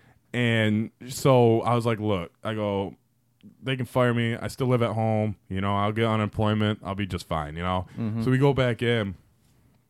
And um, she's like, yeah, we're gonna. Have, she's like, we're gonna give you the option. You can resign, or we're gonna we gotta fire you. And I was like, well, you gotta fire me because I'm not. You're not fucking up my unemployment. Yeah. You know, if I resign, I don't get it. Right. So she, they fire me, and I, you know, I was cool. Like I said, I was cool with a lot of the girls there, and I was texting one of the girls, and she goes, "Yeah," she goes, "They were walking around with cameras before you got there." Oh. So they took the pictures of these rooms before I even got got into work that day. Well, I was gonna say a Polaroid doesn't have a date stamp. Right, that's what it said. Like, there's Yeah. no timestamp, so like you Right. don't know when these fucking pictures were taken. So I ended up getting fired. But you know the the interactions with the the residents, like I would never put my parents in a fucking nursing Oh, home. no, dude. like no, yeah. these people, like I mean, you walk down the hall, and it's uh, like there's points where all their wheelchairs get like crammed up in like one area. Yeah. And they can't move Yeah. because they're all fucking stuck. So you you like unlodge one of them and they all can be free. And, Yeah. And like all of them have like dementia and shit. So Yeah. like you they don't know where they are. Dude, it's terrible. I would rather. I, I dealt with that, um, not as a job, but like I had a family in a nursing home for a while, and I'd go there every day, and it was just.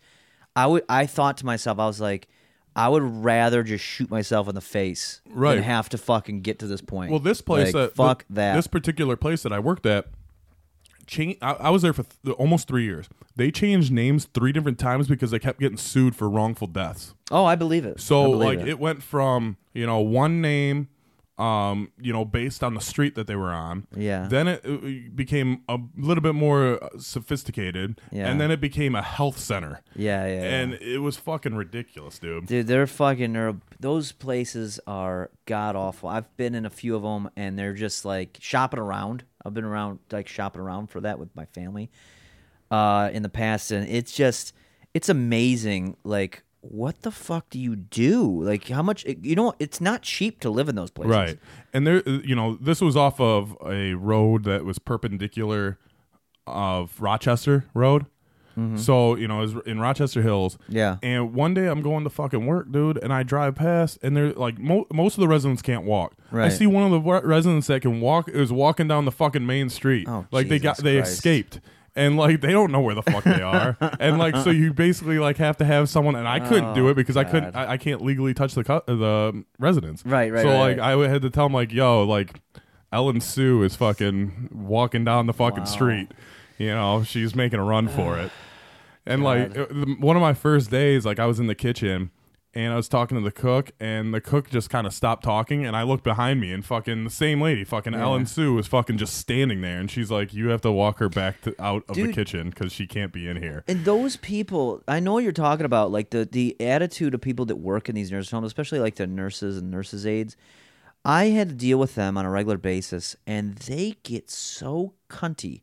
They can be just so na And I'm like, look, I understand you have a depressing job. You're around old. You're Yeah. seeing. You're facing death every single day, but that doesn't mean that doesn't give you. It doesn't absolve you of of any wrongdoing that you're being a bitch right now. Right. Like there was one oh man, I'll never forget. Like I went off on this lady because I was it was my grandma that was in the in the nursing home and I was having to check in on her while I was between jobs. And uh I just I forget exactly what even started the argument. But I just unloaded on her and she she just walked out and we never seen her ever again. Now I'm sure she didn't quit, but she got herself transferred. But it, she was in the in the wrong. She was upset that um, it was something along the lines of like I fr- I think we were um oh god it was something like because we we would around the clock we had family members there because we didn't trust the place Yeah, so we would always have family members there, and then I was there for a chunk of time. And she just didn't like the fact that there was family constantly in and out all the time. And I'm like, what the fuck difference does it have you? Right. We pay a lot of money for this. dude. There was times where, and you know, this is like the horror story type shit, dude. Is like okay, there was one resident in particular that they they changed, and like these people, you know, if they're not sitting down. Yeah. Or, or like have a back to their chair, like they have no stability. Like yeah, they're just slump fall, and yeah. fall. Yeah. So they sit her up at the end of her bed, change her, then walk out of the room, and she just falls and hits the deck and dies. Wow. And that was that was one of the lawsuits. Like she was, Jesus. ju- it was like that quick, you know. And they had these machines for uh, people that they couldn't sit up like that. They had these machines that like you you strap their arms in, yeah. and it's like a like a, like forklift. Yeah, Yeah, yeah, yeah. yeah, and they lift them up. So like these chicks, man, would always fuck with me and be like, uh, "Yo, Bobby, we need uh, we need your help in here," and like you know something spilled, and I'd open the door. And they'd have a fucking naked resident just fucking chilling on this fucking Oh, Jesus. forklift thing, just like looking at me dazed out of their mind. And I'm like, God damn it. And they're like, oh, it's all the titties and ass you'd ever want. And I'm like, fucking hey, like that's gonna be a mental picture that I have to get out of my fucking head, dude. That's and- fucking disgusting. So, uh, but there was one night that this uh, these guys dropped off their dad like earlier in the day, and their dad was like straight off the boat Italian, didn't speak a lick of English, right?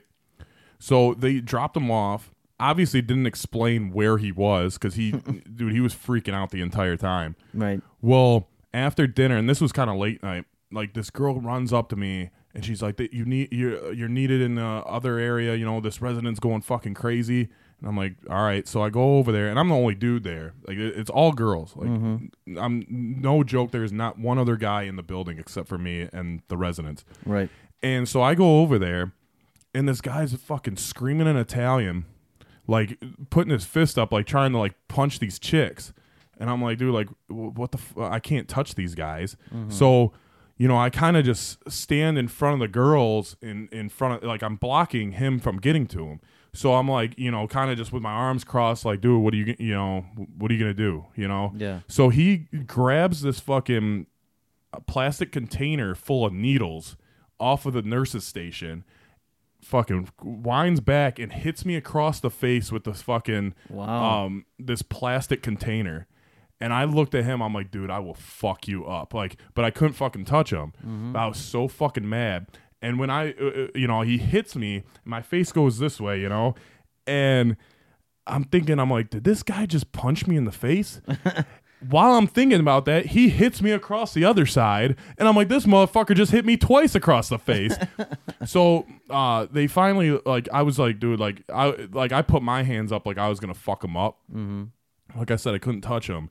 So they he finally kind of like stopped, you know, being so aggressive. Well, they called the police on him, and so the police came, and um, he goes up to the officer and he puts his hand up like he's gonna punch the police officer. Dude, the police officer fucking dropped his ass. Wow. Fucking like like he was gonna give him a fucking crippler crossface, and fucking he was down face down on the ground, and then he handcuffed him to the wheelchair, and they finally got a hold of his sons, and we're like, dude, you have to come get this guy or you know calm him down but I had to like fucking fill out a police report and all this shit. And then the next day, like my the administrators that uh, n- no management liked me there because I just didn't give a fuck and whatever. And you know, I'm in my early twenties.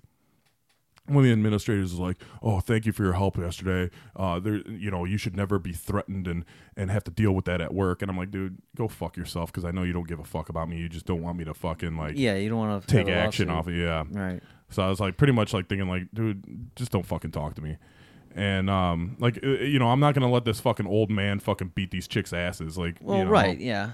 So, but yeah, there's, uh, I mean, there's there's some other shit that I really don't want to tell because it's really really horrifying, Yeah. and you know, I may look bad in this situation. Oh, So, gotcha. Gotcha. um, you know, nothing that I really did, but you know, they're just the stories right. and um it- dude it was a trip man like it is another world because like you said like it's like you're facing death every day so it's like very depressing because like even Mm-hmm. Yeah. like residents that like are with it and you can actually talk to and stuff and like you know not be cool with it you're not gonna go get a beer with them but like Right, right, you know at work you're like oh hey you know whatever and they'll tell you stories about fucking the great depression or some shit i don't know and but then the next day they're gone you know Yeah. like and you're like well i guess you know thanks thanks for the stories thanks for the time Right. you know? And then seeing the families come in um same thing. It's like you know you you're used to you know their sons or daughters coming in and you know they're a lot younger or whatever or, younger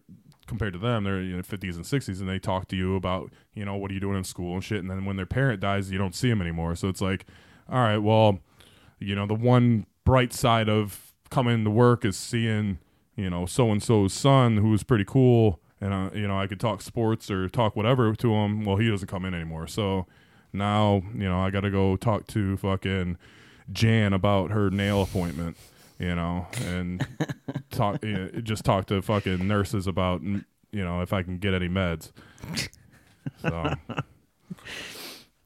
No, I've uh, I spent some time at a hospital. Um, actually, when I was when I left, uh, the the beer job. But um, real quick, I have to take a massive piss. Okay. real quick. So, uh, we'll get get back into it, and we'll do the. Uh, we Yeah, got we'll- we got a sponsorship, don't we? We do, but I was gonna wait for you for the sponsorship. So Yes. we'll take a we'll take a thirty second break. All and right. we'll come back. All right, we're uh we're Yeah. we're back after a much needed piss break, Oh God, yes. and um actually our producer uh convinced me to tell another story. Oh yeah, okay. It was, it was off right. air, and now you know I'm gonna tell one more. All right, all right, all right. Um, so you know, like I said, a lot of uh, patients there have dementia, Right. or you know Alzheimer's, and you know doesn't don't really know where they're at or whatever.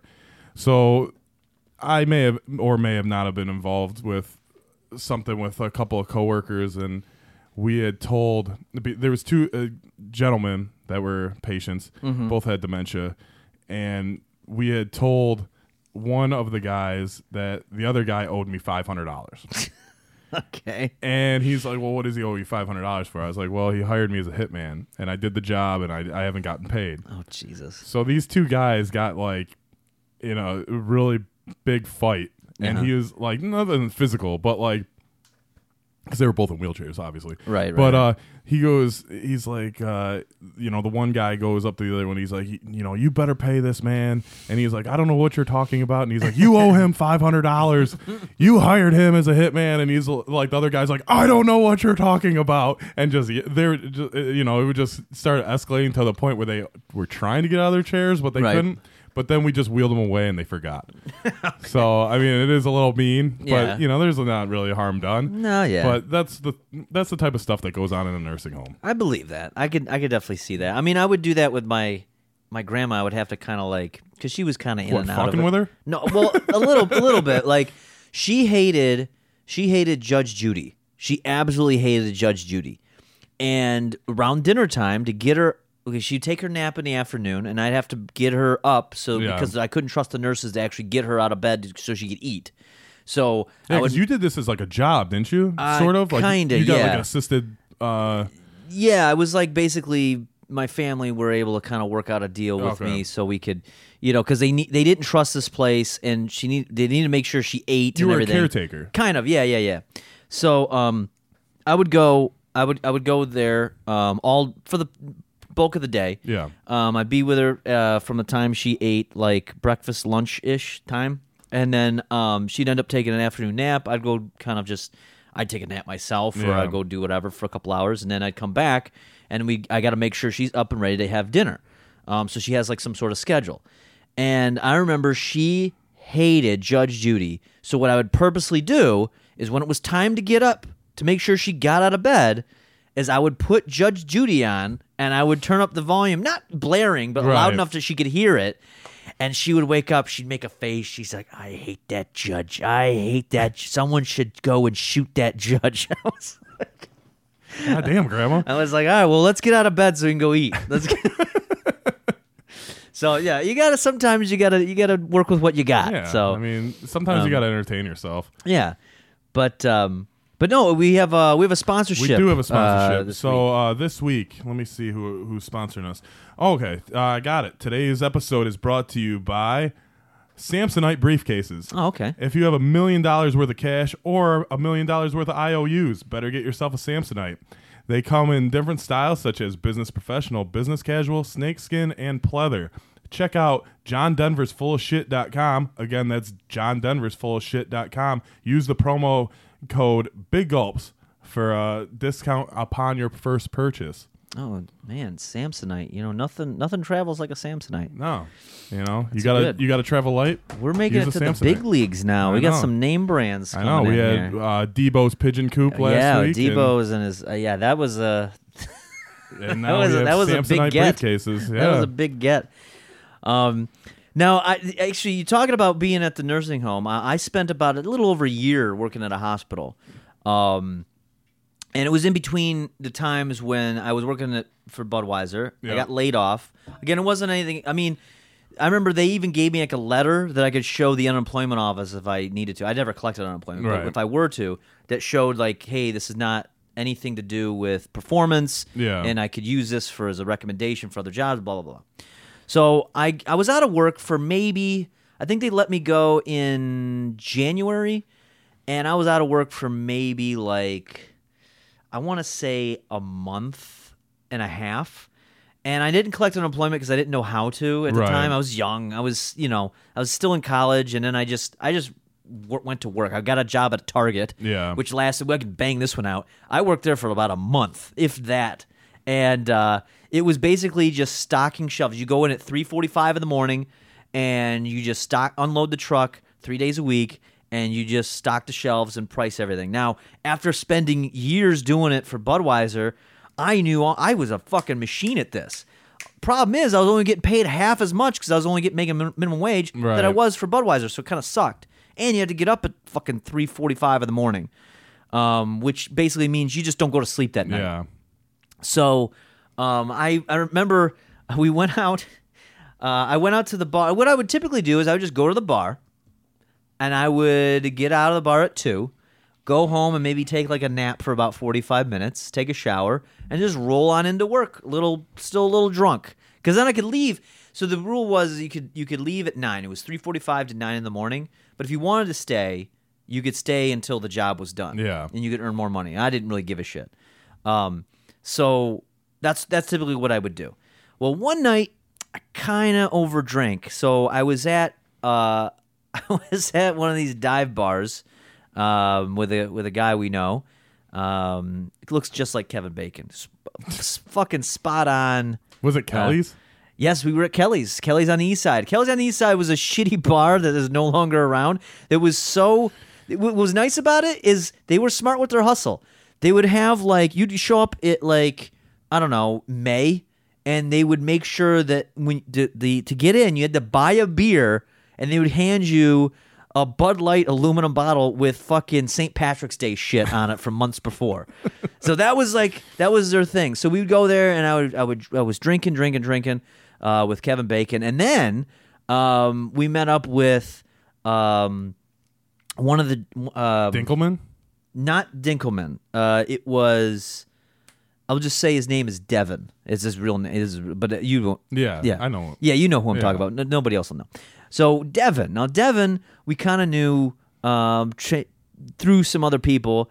And at the time I was in college, I had a radio show at the college radio station, and he went to the same college that I went to, and he was trying to pitch me to be on the show and tell me, I'm like, yeah, yeah, yeah, I'll bring it. And I was like, he want, he was telling me he wants to read like poetry and everything. I was like, I only have an hour. Like, what am I supposed He's to? very hipster. He's very Ferndale. Very hip. I very mean, Ferndale. This is 2010. Actually, he's a bartender out in a bar at in Ferndale. Right Is he now, currently? Yeah. Yeah. Or at least I saw him last year. I could I could believe it. He was a teacher, and then Yeah. he said he made more money over uh, bartending. He might want to go back to teaching now. But anyway, uh, um, but uh, so we, we were out there, and then and then he was like, Kevin Bacon left. He was being wise, and then uh, he, Devin was like, "Let's go over to this craft beer place. I can't remember the name of it. It doesn't exist anymore up in Shelby." Yeah. I was like, "Let's go over there. I work there, and I'll we'll, I'll hook it up." I'm like, "Okay." So we go out there, and he's like, "Oh, you got to get this beer," and it was like some fucking hipster name I can't remember, and I drank two of them, and they came in like big mugs, and I didn't realize they're like 11% alcohol. Now I had already done shots, and I was drinking Bud Lights from before. St. Patrick's Day Bud Lights. Yeah, St. Patrick's Day Bud Lights. Then we so then we decided to leave there and go back to Kelly's. Now this is where this is the last of I rem, that I remember. I remember getting into Kelly's. He got he beat me over there. I find where he's at the table. I buy another, of course, a St. Patrick's Day Bud Light to get in. I drink a little bit of that. We do a shot. And the next thing I know, I wake up at home. I drove home, which I this is the only time I've ever been like blackout. drunk. Now, luckily, to get to my parents' house and this bar, it's literally you go down the street of a neighborhood. Yeah. So it's it wasn't Very convenient. very convenient. Um, so thank God for that. And I remember I woke up and I puked. I had a little. I had a little like uh, novel. It's not like, like like a trash bin, but it was like more as for aesthetics. It looked like a bunch of books in a circle. It was like my mom bought it at like some furniture place. It was like, oh, why don't you have it? It'll look good in your room.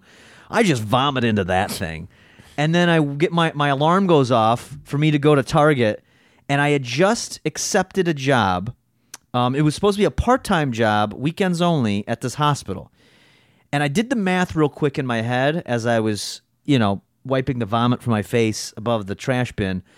And I was like, technically, I could make more money in just a weekend than I did at Target for three days a week. So I don't need Target anymore. So I just went back to bed and never showed back up at Target. And that was my whole career there. Um, and then yeah, so then I worked at this at this hospital out in Rochester, and uh, probably not too far from the Yeah. the place you were at. And um, it the job itself was to do linen delivery. So you're talking blankets, uh, sheets, uh, gown like um, your gowns for the Yeah. patients, uh, towels, anything that deals with laundry. And um, basically what you do is you go up to each section of every ho- of, of the hospital has a whole section of clean laundry so you drop off the clean laundry you take the dirty ones that are in bags and you load those up and you put them in a truck we did that hospital didn't have a laundry service so it would get shipped down to detroit Right. washed brought back every morning so my original job was to show up saturdays and sundays and do that for like 10 hours a day which was it was a little stressful um, but it was pretty easy but then then uh, there was this there was this woman um, that was trying to play the like workman's comp game um, and uh, oh no no no that that happened later never mind we'll get into that uh, no what ended up happening was so there was a supervisor who was a guy who was like he worked for the local fire department Yeah. now the rochester hills fire department is not a full-time job unless you're like the fire what is it the fire chief or whatever like the head guy Yeah. it's it's like a part-time volunteer you get paid but you only work like a day or two a week Right. so he worked at this hospital to fill the other time. And uh, then there was this other kid, Dan, who was like 18. And at this time, I was probably 20, I don't know, 23 or so. Um, and so I was to do the weekend shift. Um, there was this woman Jackie that worked at night, um, and then there was I forget the older guy's name that worked at the fire station, and then Dan worked in the morning together because the mornings were crazy. Right. mornings were very very busy. Um, so, well, what ended up happening? The guy from the fire department he he interviews me. Very simple interview. I came from a reference because I had a relative that worked at that hospital in another department. Yeah. And um, they're like, yeah, if you can show up every single weekend and actually do the job, we're good. I'm like, cool. Um, so I, I do one weekend there, my first weekend uh, on my own. The fucking older guy who was the supervisor there flips out apparently and quits. And I don't remember what the grievance was, but it was something pretty stupid. He just had enough of it, had enough of the fucking bullshit apparently. So um, there was our manager was this guy named Bill, cool guy, liked him a lot. Now Bill worked at he would show up once a week for about I don't know a couple hours a day to check on things. Otherwise, the supervisor took care of it. But the supervisor really didn't have to do much. If you wanted to put in for time off, you sent an email to Bill or a text, Yeah. and he would just put it in for time off. Right. So he calls me up and he's like, "Hey, I know you're working weekends, um, but something happened. How would you like to just work full time Monday through Friday? So you get your weekends off, you get your holidays off. You got, I think I got like 18 PTO days a year. pretty good. Yeah, it was 10 bucks an hour back then, which was not too bad. It was still better than minimum minimum wage back then. I think was up to seven Yeah. and I was in college, and I was like, "Well, I'm I'm a full time student in college." He's like, "Listen, we'll work out a deal. Just but what can you show up from? I think the the schedule was 4 a.m. till 12:30 every day." I was like, "Oh, I could do that. That's perfect because my I take afternoon classes and night classes. That's fine." So I start doing that um, for like from like April until like September. And what I would do, it was pretty easy stuff because it was basically I would I would get there first.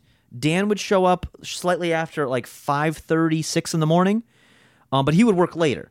And then there was the afternoon girl that would show up at like think like I want to say like 2 in the afternoon until 10. 10ish yeah something like that. 10:30 i think.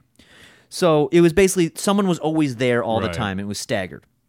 But the mornings were crazy. So i would help unload the truck of all the clean stuff sort it all out for every floor. I took one section of the hospital that was a little bit easier since i had to come in earlier to do that. And it was like, like these, these towers. They were like floors i believe like four through eight and it was uh, they were identical all the way up so it was literally i just take the cart up go to this spot load, unload, bring it back down, do it again, do it again, do it again, unload everything. Then I get to take a break, and I could b- bang that out in like an hour or two. Yeah. Then I'd go eat breakfast at the cafeteria, get like a nice big, nice waffle, or, or eggs or whatever. And then I could just fuck around until like the last hour of the day, and all I had to do is go back up again and collect all the dirty stuff that had collected, so that the next person on their shift didn't have to deal with all that. And it was basically the the, the thing is is don't be a dick if you just do your job, deliver as much as you can, and collect as much dirty stuff as you can before you leave for the day. Then the next person would do the same, and so on and so on. It's like a pay it forward. Pay it forward is the motto. If everyone was doing their job, it was an easy job. The problem is you couldn't get someone. It was always a weak link in the chain. And in this particular case, it was this woman Jackie who would just do the bare minimum, and we'd come into absolute uh, an absolute mess all the time. But you know, there was nothing to technically fire her for, and I wasn't in any position to do that because I wasn't made the supervisor. The kid, Dan, was Yeah. made the supervisor. Because the way it was explained to me is that, well, he was already here and he already knows a lot of this stuff, so I have to put him as supervisor. And he was making like 12 bucks an hour. He got paid more than, than I did. But it was like, making the big bucks. but it was really just a thing to say to the hospital executives that, hey, we have someone that's in charge of this operation there if you need something. But really, you didn't need it. Right. It- Bill took care of everything. So, um, and then the other one of the other things we had to do were these these scrub dispensers. So they had these machines, they're like vending machines, and every for the uh, operating rooms, every nurse and doctor that uh, would operate had their own scrub size, and they would register with us, and then we would fill the vending machine every day so they could get their scrubs. Um, and you'd overfill them a little bit so they had plenty there. And so every day we had to empty those machines and then um, and fill them back up. And uh, So that that was the whole job. Very easy. It was about four hours worth of work for the most part, most most of the time, and then four hours you could just fuck off. Yeah. Really, if you if you just did your job. Yeah, that was pretty much like my job at the nursing home. Yeah, yeah, pretty simple stuff. Well, now the problem was is I was getting up at like four in the morning, um, but what would happen is I get home at like noon, I take a nap. You can probably relate to the Yeah. schedule. I'd come home, take a nap, um, and it would be like probably about like one or two in the afternoon. I'd pass out till like three or four, and then people would want to go do shit because we're in our early twenties, so people want to go to the bar and shit, and everything like that. So then I'd go out until like midnight. I'd come home, I'd get about three and a half hours of sleep, and I'd go back in, and I'd do like this half and half thing, and it would go like Monday. Monday, I'd be so well, rested from the weekend. Um, I could go to work, have energy, not even need to take a nap, and go do what I need to do. But then I wouldn't go to sleep until like 10, 11 o'clock at night. Then Tuesday, I'd have to take a nap. And then slowly the nap became longer and longer and longer. And then time Friday rolls around, I would fucking, you know, come home at like 1, pass out immediately, and sleep until 7. And then, it's, and then be up till 2 in the morning. And the weekend, the whole schedule would be fucked. So by the time September rolled around, I was starting to lose my mind. Things were getting a little crazy of lack of sleep and Yeah. just just too much, burning the candle at both ends. Um, but otherwise, we were having a good time. Easy job. Well, finally, this this Jackie girl who's working at night files for like a workman's comp type of thing. She gets injured on the job and then she can't work and she's got like these FMLA days that she was constantly using all the time and yada yada yada.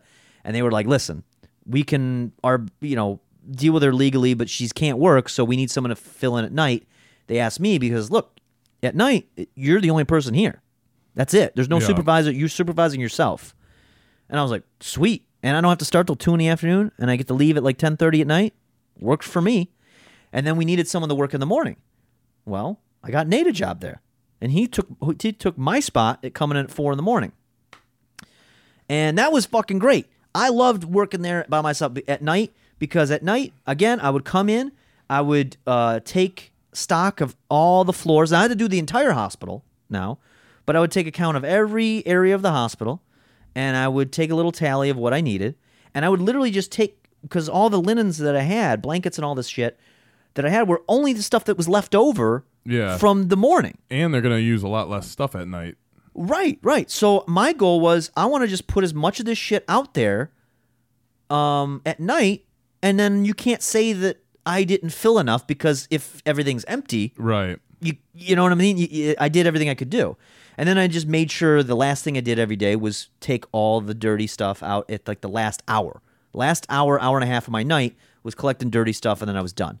So that I had a good again four to five hours to myself alone in this closed off office. Mm-hmm. Like it was a locked door that no one could get into. You couldn't have people walk in because of sanitation reasons. I had to wear scrubs and gloves and shit all the time. And I would just sit on my laptop watching Breaking Bad. I watched like the first four seasons of Breaking Bad on at work. I'd watch movies. I watched like Toy Story three. I'd do homework. I'd take a nap. I'd fucking uh, invite girls in there. I'd fucking like it was it was pretty fucking cool. Until until there was drama in the mornings. So I'm trying to make sure that I'm covering as far as like the good stuff before I get into the bad. as far as the good stuff was, and it was pretty convenient too because then I got Colin to work. Uh, I mean, you had on a the whole, weekends. You had a whole crew. Oh, dude, I had all my own people in there. It was great. Colin worked the weekends only, but he would be down to work whatever days I wanted to take off. So I never had to worry about it. Right. And I was a full time employee. So if full time employees get to use their PTO time pretty much whenever, and you just have your part time people work it for you. And we had a couple. Colin was one of them. And there was this other kid. I can't remember his name. Would do that. So then we get Nate in there, and he starts work in the mornings. And um, I don't even know all the finer details, but him and Dan didn't get along. Now I got along with Dan because I understood that he was a kid and you just kind of built, play him up a little bit and everything. But I understand for some people, first thing in the morning, people can get under your skin Yeah. if you're like tired and, and he's I just- usually don't want to talk to people. You know, Yes. for the first couple hours that I'm awake. yeah, and I was kind of the same, but I knew how to like balance that. And Nate didn't get. They just rubbed each other the wrong way, and then they started fighting about like, why does Dan get to come in later than than me? And he maybe had some points there, but you know, so it was just this back and forth, back and forth, and then it became like a thing of Dan was accusing me of not doing all my work, and I was like, I don't know how you could say that when I have nothing here. And it was just this petty bullshit, like what you were talking about. Yeah. A lot of petty back and forth. And me and Nate, drama. Me and Nate are good friends, but when you're working opposite ends of the day and you don't see each other, and you're only hearing through the grapevine about shit, it's real easy to be like, wait, what? That person's not doing this, or that Right. person's not doing that, and all Make- of especially if it's since you worked right before him, yeah, you know, and you know, like I said, pay it forward. If you're not doing, like, if he Yeah. thinks you're not doing that, then he's thinking he's getting fucked over from well, your work. Basically, one of the issues was is I was paying it forward too much, and so that he would come in and he wouldn't have much to do, and then Dan would get on his ass about it because he wanted to flex, and then then then it be, really became a war between me and Dan because then Dan would accuse me of not doing enough, and I would be like, there was one day. Uh, he he would write these. We had a giant whiteboard, and he would write passive aggressive stuff all the time. So then I would just be an asshole right back. And there was one time in particular about like, if you if there's empty boxes, they must be taken out. And I was like, what are you talking? It was like I guess there was like one empty box of like there's these like bags these for the dirty. They- they're basically giant garbage bags. Right. So we put dirty clothes in. And and when we talk about dirty stuff, they're dirty. I mean, you're talking. There's like they had the, these we call them butt pads. They're like these pads that would go on the mattresses, the bed mattresses. So in case anyone pissed or shit or bled on them, Yeah. it soaked it up. Well, I mean, you'd walk in and these nurses would overfill these bags all the time, and there would be basically just an open garbage bag. Imagine untied, um, and it would be crammed full of like dirty laundry, and on top is just a diarrhea covered butt pad. Or and then and then what I would try to do is is you'd have these plastic bags, and I want to cram as many into these carts. They're these big, like imagine, um, um, like, like a. Like a, a a little like a trash bin. You ever see those? Yeah, yeah. You, you know those wheelbarrow Yeah. trash bins. Imagine one of those, um, twice as tall, but the one side of it is just two gates that lock up on top of each other. I know exactly what you're talking about. Okay. about. So that was what we used for the most part. And so we would put these gates on the side, or you turn them on the side and then you turn into shelves Yeah. for the clean stuff. So I'd bring, I'd fill those, but the idea is I didn't want to bring up more of these carts to do the laundry than I needed to. I wanted to keep, I wanted to get as much crammed in as possible before I sent it. So what I would do is, is I would poke holes in the bags that aren't fully filled and squeeze all the air out, so you can mm-hmm. condense everything in there. And there was a few times where you just get a fucking hot air to the face of diarrhea, diarrhea air just coming out of this bag right into the mouth. You'd be like, have your mouth open, and, and then you just get like, it just looked like you, you did a uh, giant bong shot of, of fart, ass. of ass. Yeah. I, I did the same thing, or I, I had to do the same thing because at the nursing home, I would have to take out the trash and each like linen closet or whatever Yeah. would have their diapers in. Okay, Like, they'll use yeah. fucking diapers. So like it'd be like shitty diapers, like fucking of like an eighty year old man. Yeah. I'm like, cool, this is awesome. It smells great, and Or some, sometimes what they would do is they would like they would soak up water or something like that. Maybe there was a spill and they use a bunch of towels, but they wouldn't wring out the towels. Mm-hmm. So you have like this giant heavy bag of water, basically of wet, unwrung out towels and blankets and shit. And I'd have to carry this big fucking thing. Always in the psych ward. I it was part one of my areas. psych ward. There was like a psych section for people that were like commit, you know, maybe they caught them committing suicide or they're maybe, you know, they have something wrong. It was always weird because they would just wander around and they just want to, you're trying to load up the closet. Everything's locked and I'd have to get keys from everybody and oh my god, dude. So it was a lot of a lot of like it turned into the last probably six months I was there a lot of passive aggressiveness, and you know I was smart enough where I had contacts of every part of the hospital were my people. So we would have to do I think it was like once a quarter we would have to get uh, uh, surveys done. From every area of the hospital we, we worked in, like a performance evaluation. kind of of like hey do you have any you know out of 1 through 10 how did we do on this section this section this section and put any comments here and we needed to have for me at night obviously they all the there's a lot of areas of the hospital that weren't even open Right. so it was like simple stuff like the ER and like the cardiac arrest area, the ICU area, stuff like that. And I always had people that I was cool with, so I would just have them fill it out. It could be anybody. It didn't need to be a manager, just anybody that worked on there, a nurse aide, whoever, a janitor even that was designated over there. So I would they would always try to like leverage those back because Nate and Dan had a war with each other on this shit. Like there was times I we'd get called into these meetings, and you gotta imagine, like it's me, Nate, Colin, and this kid Dan, and then Bill, and Dan put together this presentation on how all of us aren't doing our job. Like a PowerPoint?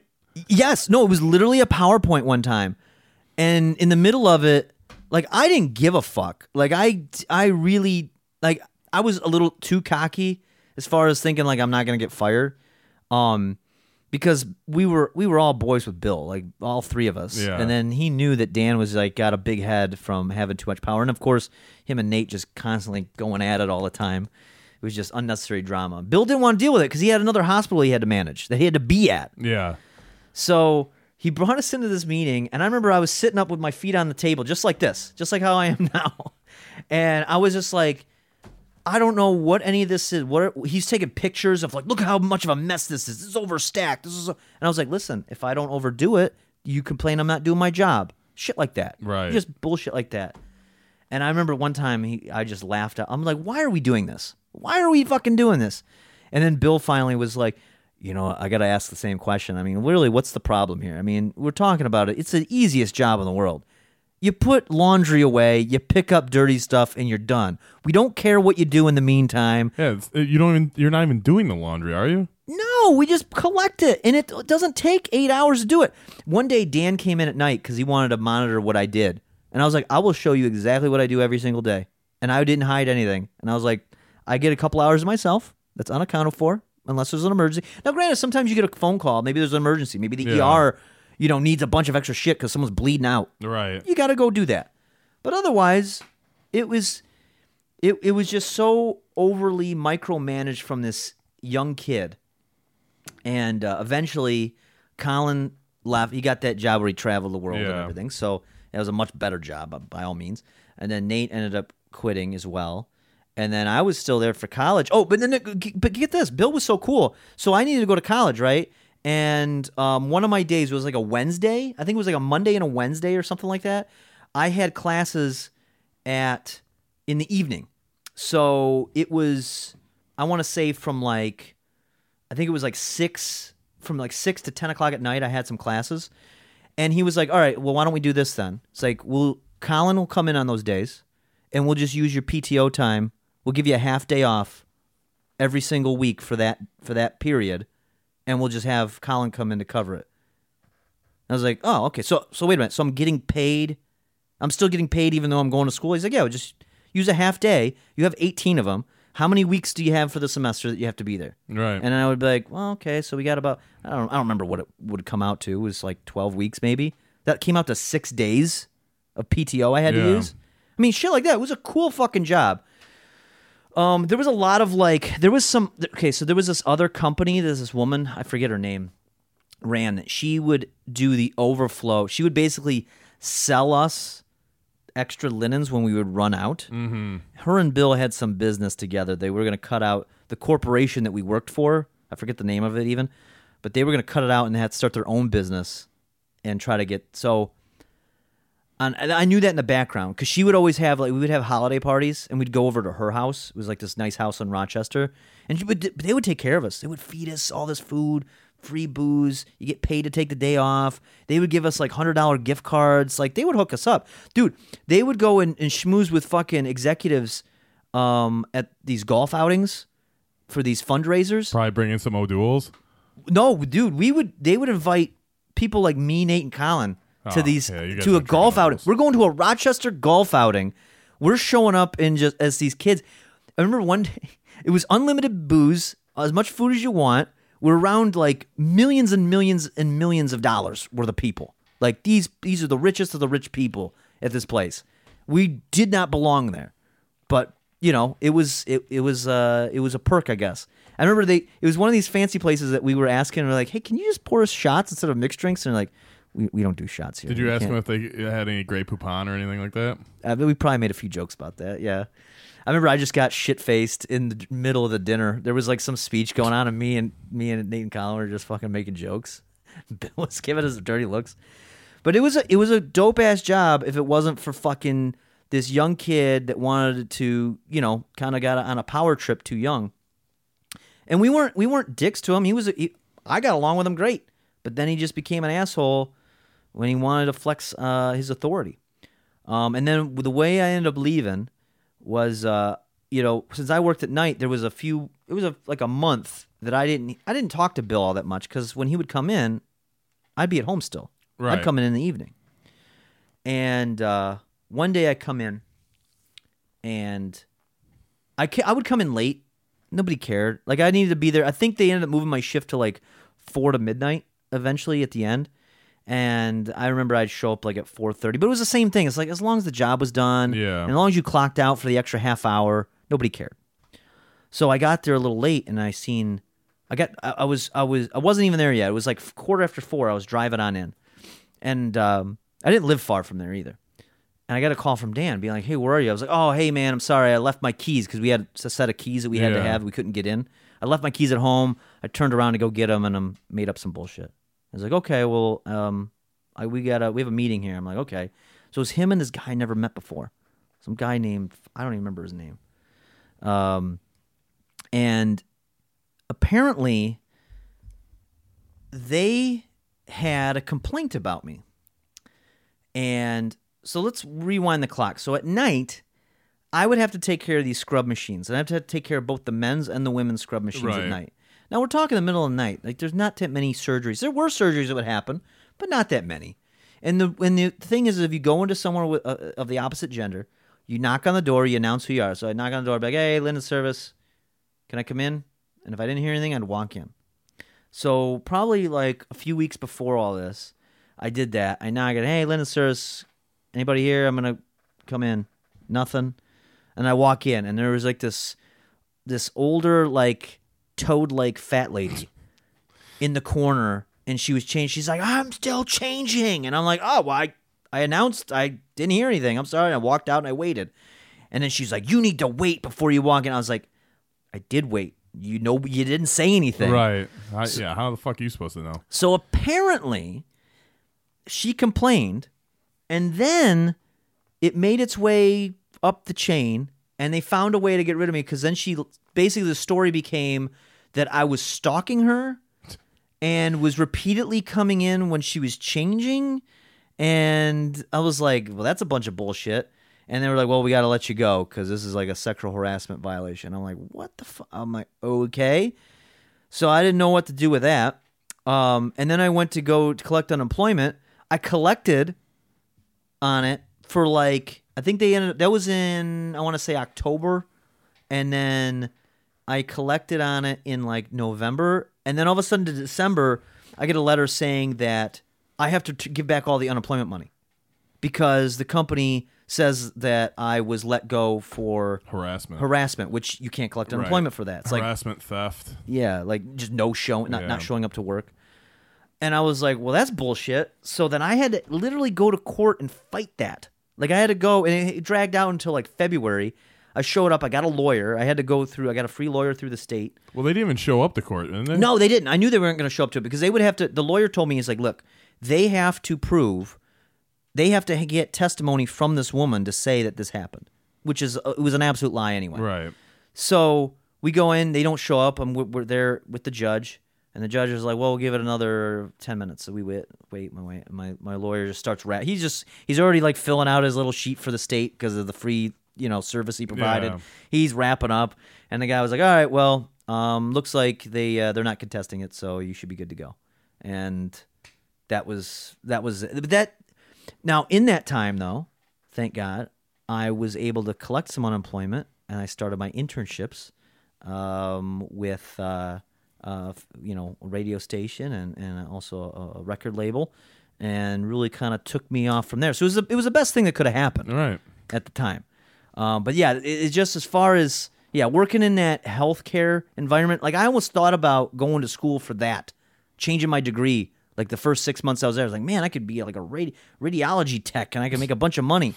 fuck that. Working with those people, fuck off with that. I don't want to deal with that. Dude, It'd it's like their nu- own. eh, I'm telling you, it's like their own little community. dude they can make anything miserable there's just so much estrogen there even the even the guys turn into bitches it's terrible uh, so that's yeah that that then i went i, I did that did some uh, internships there for a while went back to budweiser and then um ended up getting more career oriented jobs we can cover later Right. Yeah. The Um, the uh, you know the internships um we can cover on the next episode. yeah And do a part three on this part part three, man. this is gonna be a Um, trilogy There's yeah, dude. We're like fucking like Jurassic Park.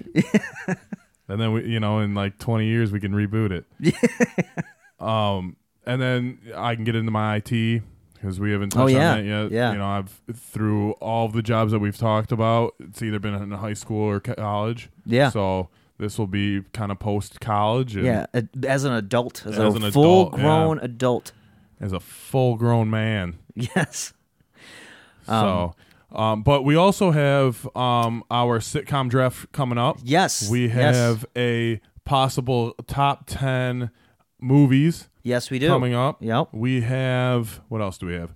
Probably We um, a part, well, Well, we- definitely a part three. We definitely have some changes coming to the show here soon as Yep. well. Um, so we'll We're going twice a week. twice a week, uh, starting ASAP. So um, talking about more topical stuff of what's going on in the world of shit that we like: games, wrestling, fucking music, fucking any of that. Current event type yeah, shit. Yeah. And then we uh, will be adding the um, V to the AV Club, the video. Yes. So we'll have audio and vi- uh, visual. Yes. All of that's going to get built out over the next coming weeks here. so you can see how we have um, you know faces for radio yeah. and see how good looking we are and You, can, you can see me in my Hawaiian shirts. yeah and you know my wrestling gear and shit like that but um, until next time we are the 64-bit legends check us out on spotify google play google podcast itunes iheartradio Yeah. fucking soon to be youtube Twitter, Instagram, fucking. and what you gonna do brother when the 64-bit legends run wild on you